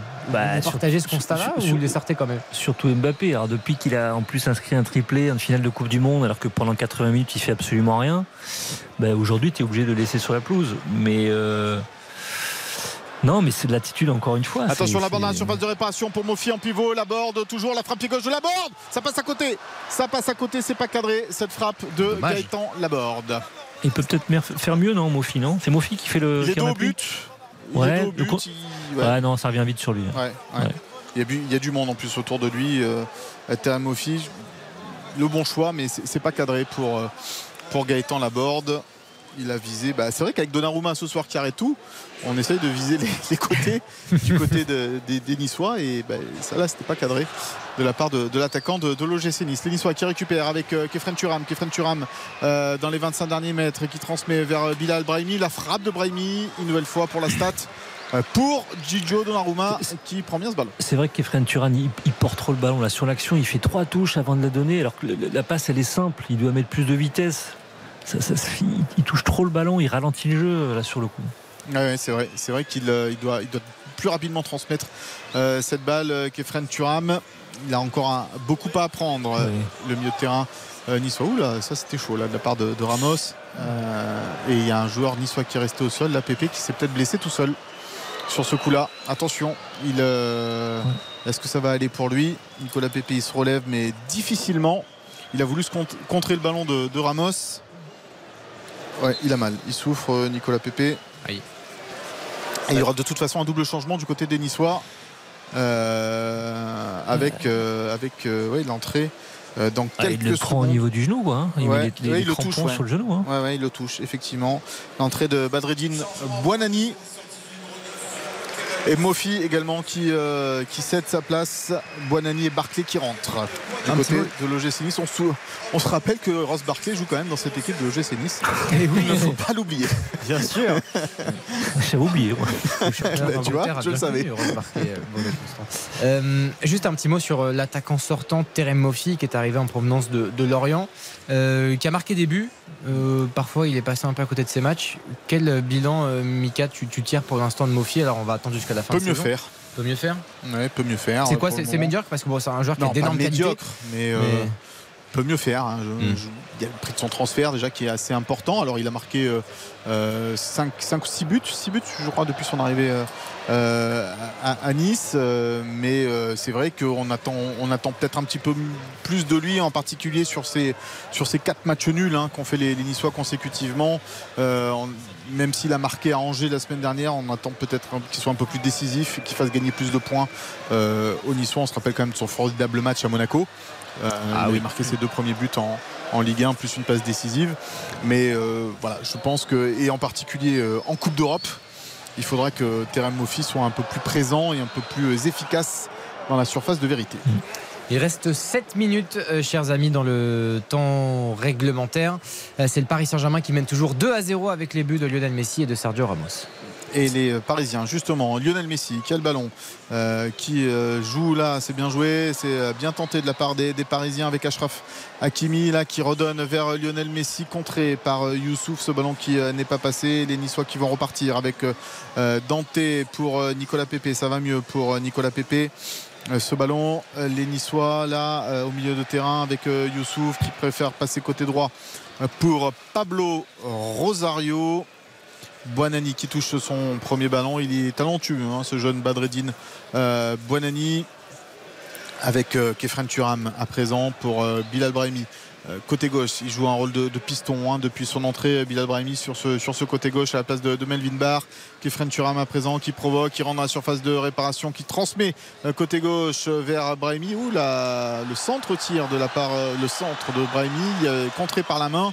C'est pas terminé. Enfin, la main elle était collée au corps, hein, donc aucun problème. Oh, Donnarumma qui loupe un tout petit peu sa sortie, mais les Niçois, les Parisiens, les Niçois qui sont pas assez incisifs et les Parisiens qui se dégagent. Ouais. Il n'y a toujours pas beaucoup hein. de sérénité. hein. Non. Non, non, franchement. Et puis surtout, le score, c'est quand même très très bien payé pour le PSG. Ah bah oui, globalement, eu- c'est. Le fait qu'ils aient pas marqué Nice, effectivement, ça reflète pas euh, le visage Ah ouais. du match. On Attention à ce centre, second poteau, Nicolas Pepe, ouais, il met du temps à contrôler son ballon. Brahimi euh, à Oh présent frappe euh, du pied gauche qui n'était pas euh, cadré, mais il a mis un temps fou. Ah oui. euh, Nicolas Pepe Il à, contrôler frapper. cette balle. Il doit frapper, première attention, il doit, il doit oser. Là. Ouais, ouais. C'est le corner qui a été rapidement joué euh, par euh, les Nicolas Pepe, et ça s'est refermé euh, devant lui.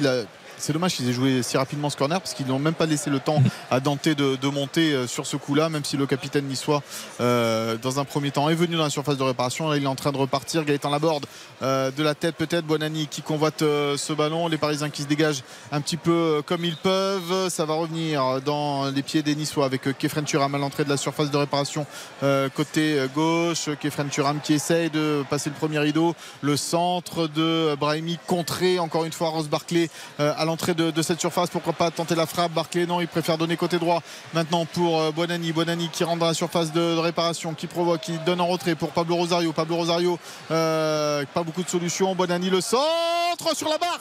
Oh, on a failli avoir un contre son camp de la part de Danilo en mettant ce ballon sur la barre transversale. Chanceux les Parisiens, très chanceux ce soir aussi euh, du côté de l'Alliance Riviera avec ses deux ballons sur la barre transversale. Cette fois, c'était le Portugais Danilo qui l'avait envoyé. Et encore euh, une magnifique transversale de Mbappé qui est récupéré par les Niçois, décidément. Ouais. C'est terrible. Euh, pour Nice, là, j'ai l'impression, euh, Karine et Bruno, que c'est- un peu. euh, c'est même pas une question de faire un bon match ou pas, c'est que là, ils ont pas de chance, les Niçois.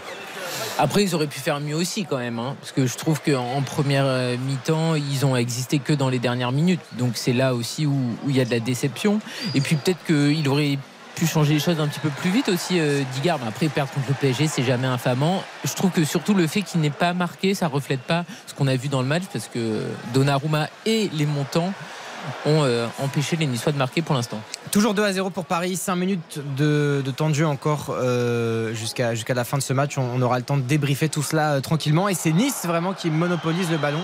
Euh, Michael Lefebvre à l'Alliance Riviera. Ouais, on demande quelque chose là, on demande peut-être une faute sur Nicolas Pepe. Ça va revenir avec Buonani côté droit pour les Niçois collé à la ligne de touche. Rosario qui demande cette balle. Il est servi Pablo Rosario le 1-2 avec Buonani côté droit. Le centre non. Il revient sur son pied gauche, centre premier poteau. Il y avait deux joueurs niçois, mais c'est repoussé euh, par euh, les euh, Parisiens. Ça revient dans les pieds des Niçois. Avec euh, Youssouf. Youssouf euh, pour Buonani toujours côté droit. S'appliquer maintenant, pourquoi pas sur ce centre. Attention Kefren Turam à l'entrée de la surface de réparation. Il a loupé son contrôle, il a voulu frapper derrière. Et ce sont les Parisiens qui repartent avec Vitinha, grandes enjambées. Il y a l'appel de Kylian Mbappé face à Todibo. Et oui, mais il ne pouvait pas le servir. Vitinha euh, à, Todibo, à, Mbappé, parce que Todibo était sur lui. Et derrière, il y a une faute sur Vitinha de la part de, de Kefren Turam. Mais il a très bien défendu Todibo à la course avec Mbappé et c'est pour ça que Vitinha n'a pas pu lui donner le ballon. Il y aura un changement pour les, les Parisiens dans ces derniers instants. Euh, c'est Zahir Emery qui va faire son entrée. Ils sont à la place de Carlos Soler. Ils sont mis à contribution, hein, les jeunes du centre de formation du, du Paris Saint-Germain. La 89e. On, on rappelle que El Shaddai Bichabou, d'ailleurs, pour les auditeurs qui ne le savent pas, c'est un joueur de 17 ans. Je vous donne sa taille, 1m96. Je vous donne son poids, 95 kg. C'est un défenseur, mais qui, néanmoins, a un très beau pied gauche et une très belle relance, qui n'est pas seulement un joueur physique. Et puis Zer Emerick, que le grand public connaît un petit peu mieux, puisqu'il a été titulaire notamment face au Bayern Munich en Ligue des Champions. Euh, Bruno, tu allais dire? Non, je vais dire que là, 2-0, par exemple, on donne pas du temps de jeu à Ekitike? Moi, ça me.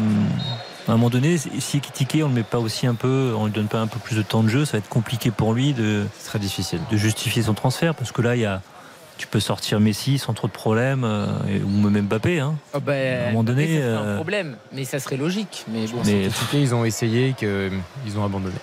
Ah bah, Ouais, mais ils abandonnent euh, vite. Hein. euh, pas, pas au bout d'une demi-saison, une saison, quoi.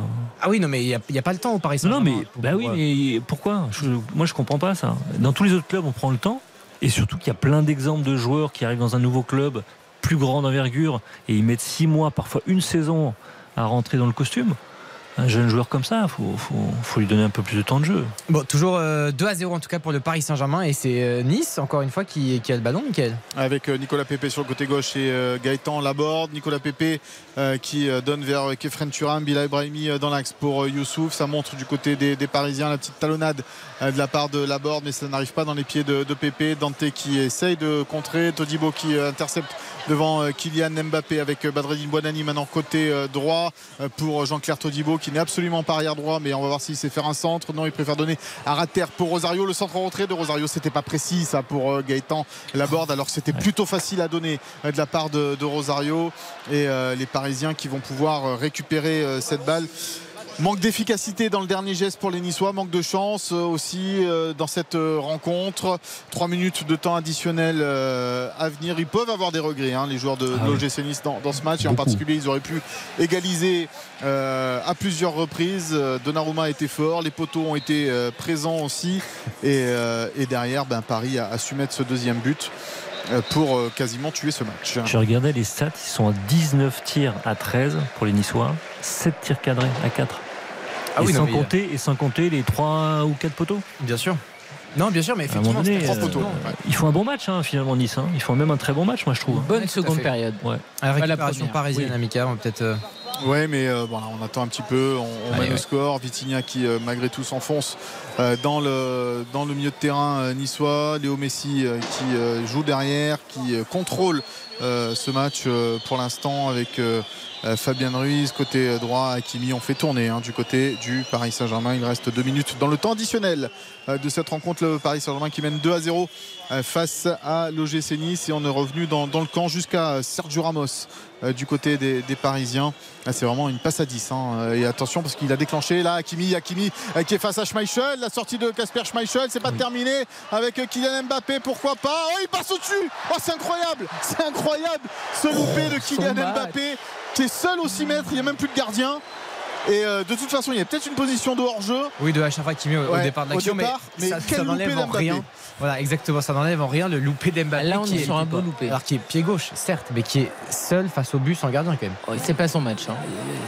Non. C'est pas son match. Loin de là. C'est ouais, pas anodin. hein. C'est pas dans quelques secondes encore dans cette euh, fin de match. Allez, le ballon pour aller à Niçois, le Ross Barclay euh, qui euh, transmet euh, vers euh, Buonani. Buonani euh, qui n'a pas beaucoup de, de solutions. Il a vu au second poteau Nicolas Pépé. Nicolas Pépé qui reçoit ce ballon euh, dans la surface. Il n'y a pas beaucoup de, de solutions avec euh, Bilal Brahimi. Ross Barclay euh, à présent. La frappe du gauche de Ross Barclay, c'est pas cadré. Il y a un très beau contrôle de Nicolas Pépé. hein. Quand même la Oui. qualité technique qui est toujours présente. hein. Oui, mais ça manquait de, de soutien et de monde dans la surface de réparation pour que, pour que Pépé trouve un joueur niçois. Toujours. Il a été obligé de jouer en retrait. Absolument, il manquait toujours un petit quelque chose pour que le GC Nice puisse euh, véritablement embêter les, les Parisiens, surtout d'un point de vue comptable. Et même si euh, Bruno nous a parlé des statistiques, il y a eu plus de tirs, plus de frappes cadrées également, et, et plus d'engagement euh, global euh, de la part de, de Niçois. Dégagement de, de Donnarumma, euh, 30 secondes encore à jouer dans, dans ce match. Toujours 2 à 0 pour le Paris Saint-Germain. Effectivement, certainement le, le dernier dégagement du gardien euh, italien euh, dans cette euh, rencontre avec euh, Todibo qui prend le, ballon dans le rond central pour Kefren Turam. La dernière euh, banderille des Niçois avec euh, Nicolas Pépé. Nicolas Pépé qui est contré. Donnarumma qui va se saisir euh, tranquillement de cette balle. Pour l'instant, il la garde dans les pieds. Il a raison, il gagne du temps.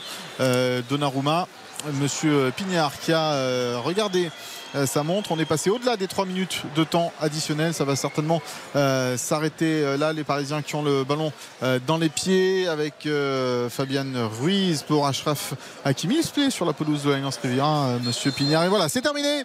Victoire du Paris Saint-Germain, victoire qui donne de l'air à Christophe Galtier euh, dans ce championnat. Les buteurs parisiens, Léo Messi et Sergio Ramos 2 à 0 pour le Paris Saint-Germain face à Nice. Il nous reste quelques minutes. Michael, Karine, Bruno, pour débriefer cette rencontre. On va pas perdre de temps. Tout de suite, la note du match. RTL Foot. La note.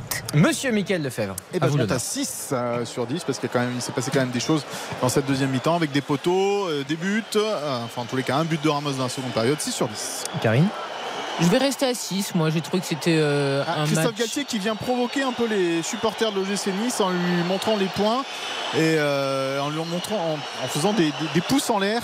Il est venu devant la tribune. C'est inutile, hein. c'est franchement inutile. C'est un manque de classe, ça, Et quand. Didier Digard qui va euh, calmer un petit peu tout ça parce que Kefren Turam euh, est allé voir euh, Christophe Galtier pour lui dire t'es pas chez toi ici, t'es plus chez toi. Todibo aussi qui lui remet les choses à l'en- à l'endroit. Et c'est Didier Digard qui est obligé de venir calmer ses joueurs. On le sait qu'avec Kefren Turam et Todibo ça s'est pas très bien passé. Il y a quelques comptes de régler, je pense, dans cette fin de match. Tout euh, rentre dans l'ordre puisque Christophe Galtier retourne vers les vestiaires. Je ne sais pas si c'était ah, le- le- la bonne chose à faire de la part de, de Galtier en tous les cas. Voilà. Bon, on va pas commenter, euh, c'est complètement inutile de la part du, du coach parisien, même s'il est sous tension, on peut comprendre, on est humain. Bon, il y a quand même un coach expérimenté qui en a vu d'autres. Euh, Bruno Constant, note. Euh, J'avais mis semi quoi euh, pour la période 5. Tout à fait. Ouais, là, j'ai- mettrais 7 pour la deuxième période, donc ça fait 6. Euh, moi, j'ai adoré la, la deuxième période. Il s'est passé des choses, il y avait des mouvements, il y a eu des occasions, il y a eu des, des situations, des- tous ces poteaux, ces barres là, euh, hallucinantes. Et puis, et puis, et puis le, le match d'Mbappé aussi, donc on en parlera. C'est Christophe Galtier qui rentre au vestiaire, hein, les sifflets que vous entendez. Oh là là, c'est. Mais il y a une banderole là. Qu'est-ce qu'il y a écrit sur la banderole? J'ai vu Euh, que la je- fin. Euh, Mais c'est Galtier au début Non, non, c'est pas sur Ne Galtier. mettez là. pas Galtier. dans la sauce. Non, je peux vous pas vous le dire, mais non, ça alors concerne oui, le d'accord, match à non, balle. je l'ai lu. Non, j'avais peur Donc que ça soit. pouvez, euh, vous pouvez Galtier imaginer tous les jeux de mots qu'on peut faire avec balle. Tout à fait. Non, Voilà. non, mais je me demandais si Ah. c'était sur Christophe Galtier en fait la Non, il y en a une, une en seconde mi-temps et euh, en première mi-temps, pardon. Mais euh, là, ça concerne le match à balle. Coach parisien qui est rentré dans le vestiaire, donc tout va bien moi, j'ai même pas eu le droit de donner ma note. hein. Vous Ah m'avez coupé. Bah oui. Si Oh, ma Karine, désolé. Quelle, quelle est votre note Mais non, mais j'ai dit 6, mais je me suis fait couper, ce qui était normal par le direct et l'attitude On pensait de, que ça avait fini. de Galtier. Bah, Karine. je suis brimé. Non, non, mais 6, le match était plus plaisant en seconde période, mais j'ai trouvé voilà, qu'il y a quand même des joueurs qui sont passés à travers et malheureusement, euh, j'aurais aimé euh, voir les Niçois en verve dès la première mi-temps parce que je pense que voilà, les, les Parisiens étaient largement prenables. On l'a vu, ils ont eu le feu toute la seconde période. Les joueurs, on va en parler euh, justement avec le magnifique du soir. RTL Foot. Le magnifique.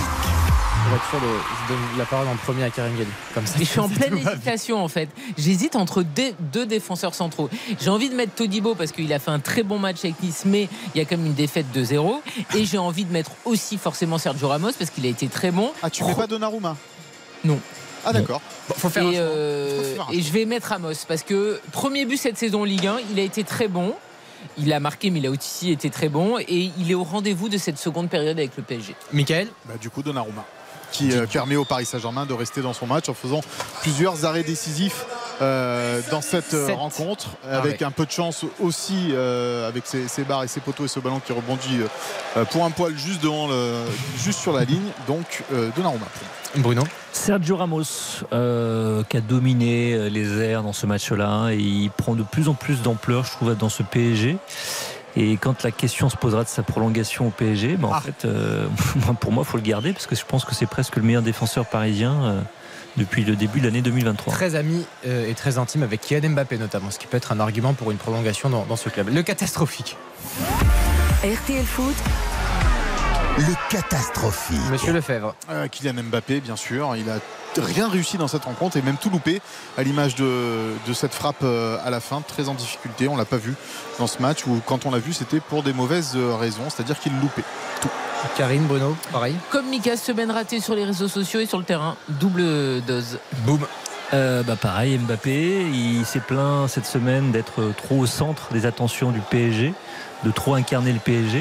Bah, du coup, il a rendu un match euh, catastrophique, euh, transparent, invisible. Mais lui, quand il est invisible, bah, ça se voit tellement qu'on va encore parler d'Mbappé. C'est de Donnarumma Saint-Germain ou le, ou le Sergio, Sergio Ramos Saint-Germain ce soir. Euh, les encouragements pour terminer. RTL Foot, Les encouragements. Euh, quel est le, le joueur qui vous a donné le plus d'espoir, entre guillemets, euh, Michael Lefebvre? Il n'y en a pas beaucoup. Euh, Danilo, je dirais. Plutôt bon. Danilo Pereira, défenseur parisien, qui fait une tête sur le poteau tout à l'heure. Exactement. Karine Non, moi c'est pas des espoirs, mais euh, Todibo, il était euh, fautif la semaine dernière. Là, il a fait un grand match. Il a ficelé euh, Mbappé. Il a été au rendez-vous. Il a pas besoin d'être encouragé, mais euh, voilà. J'hésitais euh, entre lui et euh, Ramos pour le magnifique. Donc euh, en dessous, je mets Todibo. Bruno. Oui, Todibo. Todibo. euh, les grands matchs comme ça sont diffusés en Angleterre et je pense que ça peut aider pour sa cote en Angleterre. Il a fait un bon match face à Mbappé. Notre ami Jean-Claire. Donc, euh, Effectivement, beaucoup de défenseurs en Europe qui peuvent l'appeler pour avoir des conseils pour effectivement euh, Ouais. brider Mbappé. Euh, Mika, merci beaucoup, c'était un plaisir comme d'habitude. Ben, un grand plaisir et bravo pour ta première, mon cher Baptiste. Mais c'est adorable, merci beaucoup Kaba, je m'en souviendrai parce que c'était parfait. avec toi. C'est trop gentil. Euh, on va écouter Marquinhos, le capitaine du Paris Saint-Germain, avant de, avant de nous quitter, euh, évidemment qui s'est exprimé aux de, euh, chez nos confrères de Canal Plus Foot. Ouais, c'est ça. On, on voulait montrer notre visage, un visage de solidarité. Euh, on a beaucoup parlé cette semaine. Je crois qu'on a vu que ça a bien marché, surtout. Euh, c'est pas qui. Voilà, on n'a été pas solidaire avant, mais il fallait, il fallait surtout donner tout, tout le monde un peu plus. On, on sait qu'on n'a été pas dans notre, dans notre niveau. Il fallait qu'on reprenne euh, surtout le résultat. C'est important, même si on joue mal, si on joue bien. Euh, le résultat, gagner, ça fait de bien, ça donne confiance. Et en point collectif, c'était très important de gagner aujourd'hui. J'avais, j'avais une motivation en plus pour gagner ce soir. On retient le résultat. Marquinhos, capitaine du Paris Saint-Germain. Merci beaucoup, Karine Galli. Merci, bravo. On retient votre première, Baptiste. C'est ça le magnifique Bravo, du magnifique. soir. Merci vous, beaucoup, c'est Bruno. ce c'est adorable et c'était un plaisir d'être avec vous. Euh, on va se retrouver demain, euh, Lorient Olympique de, de Marseille. Et puis euh, voilà, un gros match aussi très important pour, euh, pour l'OM. RTL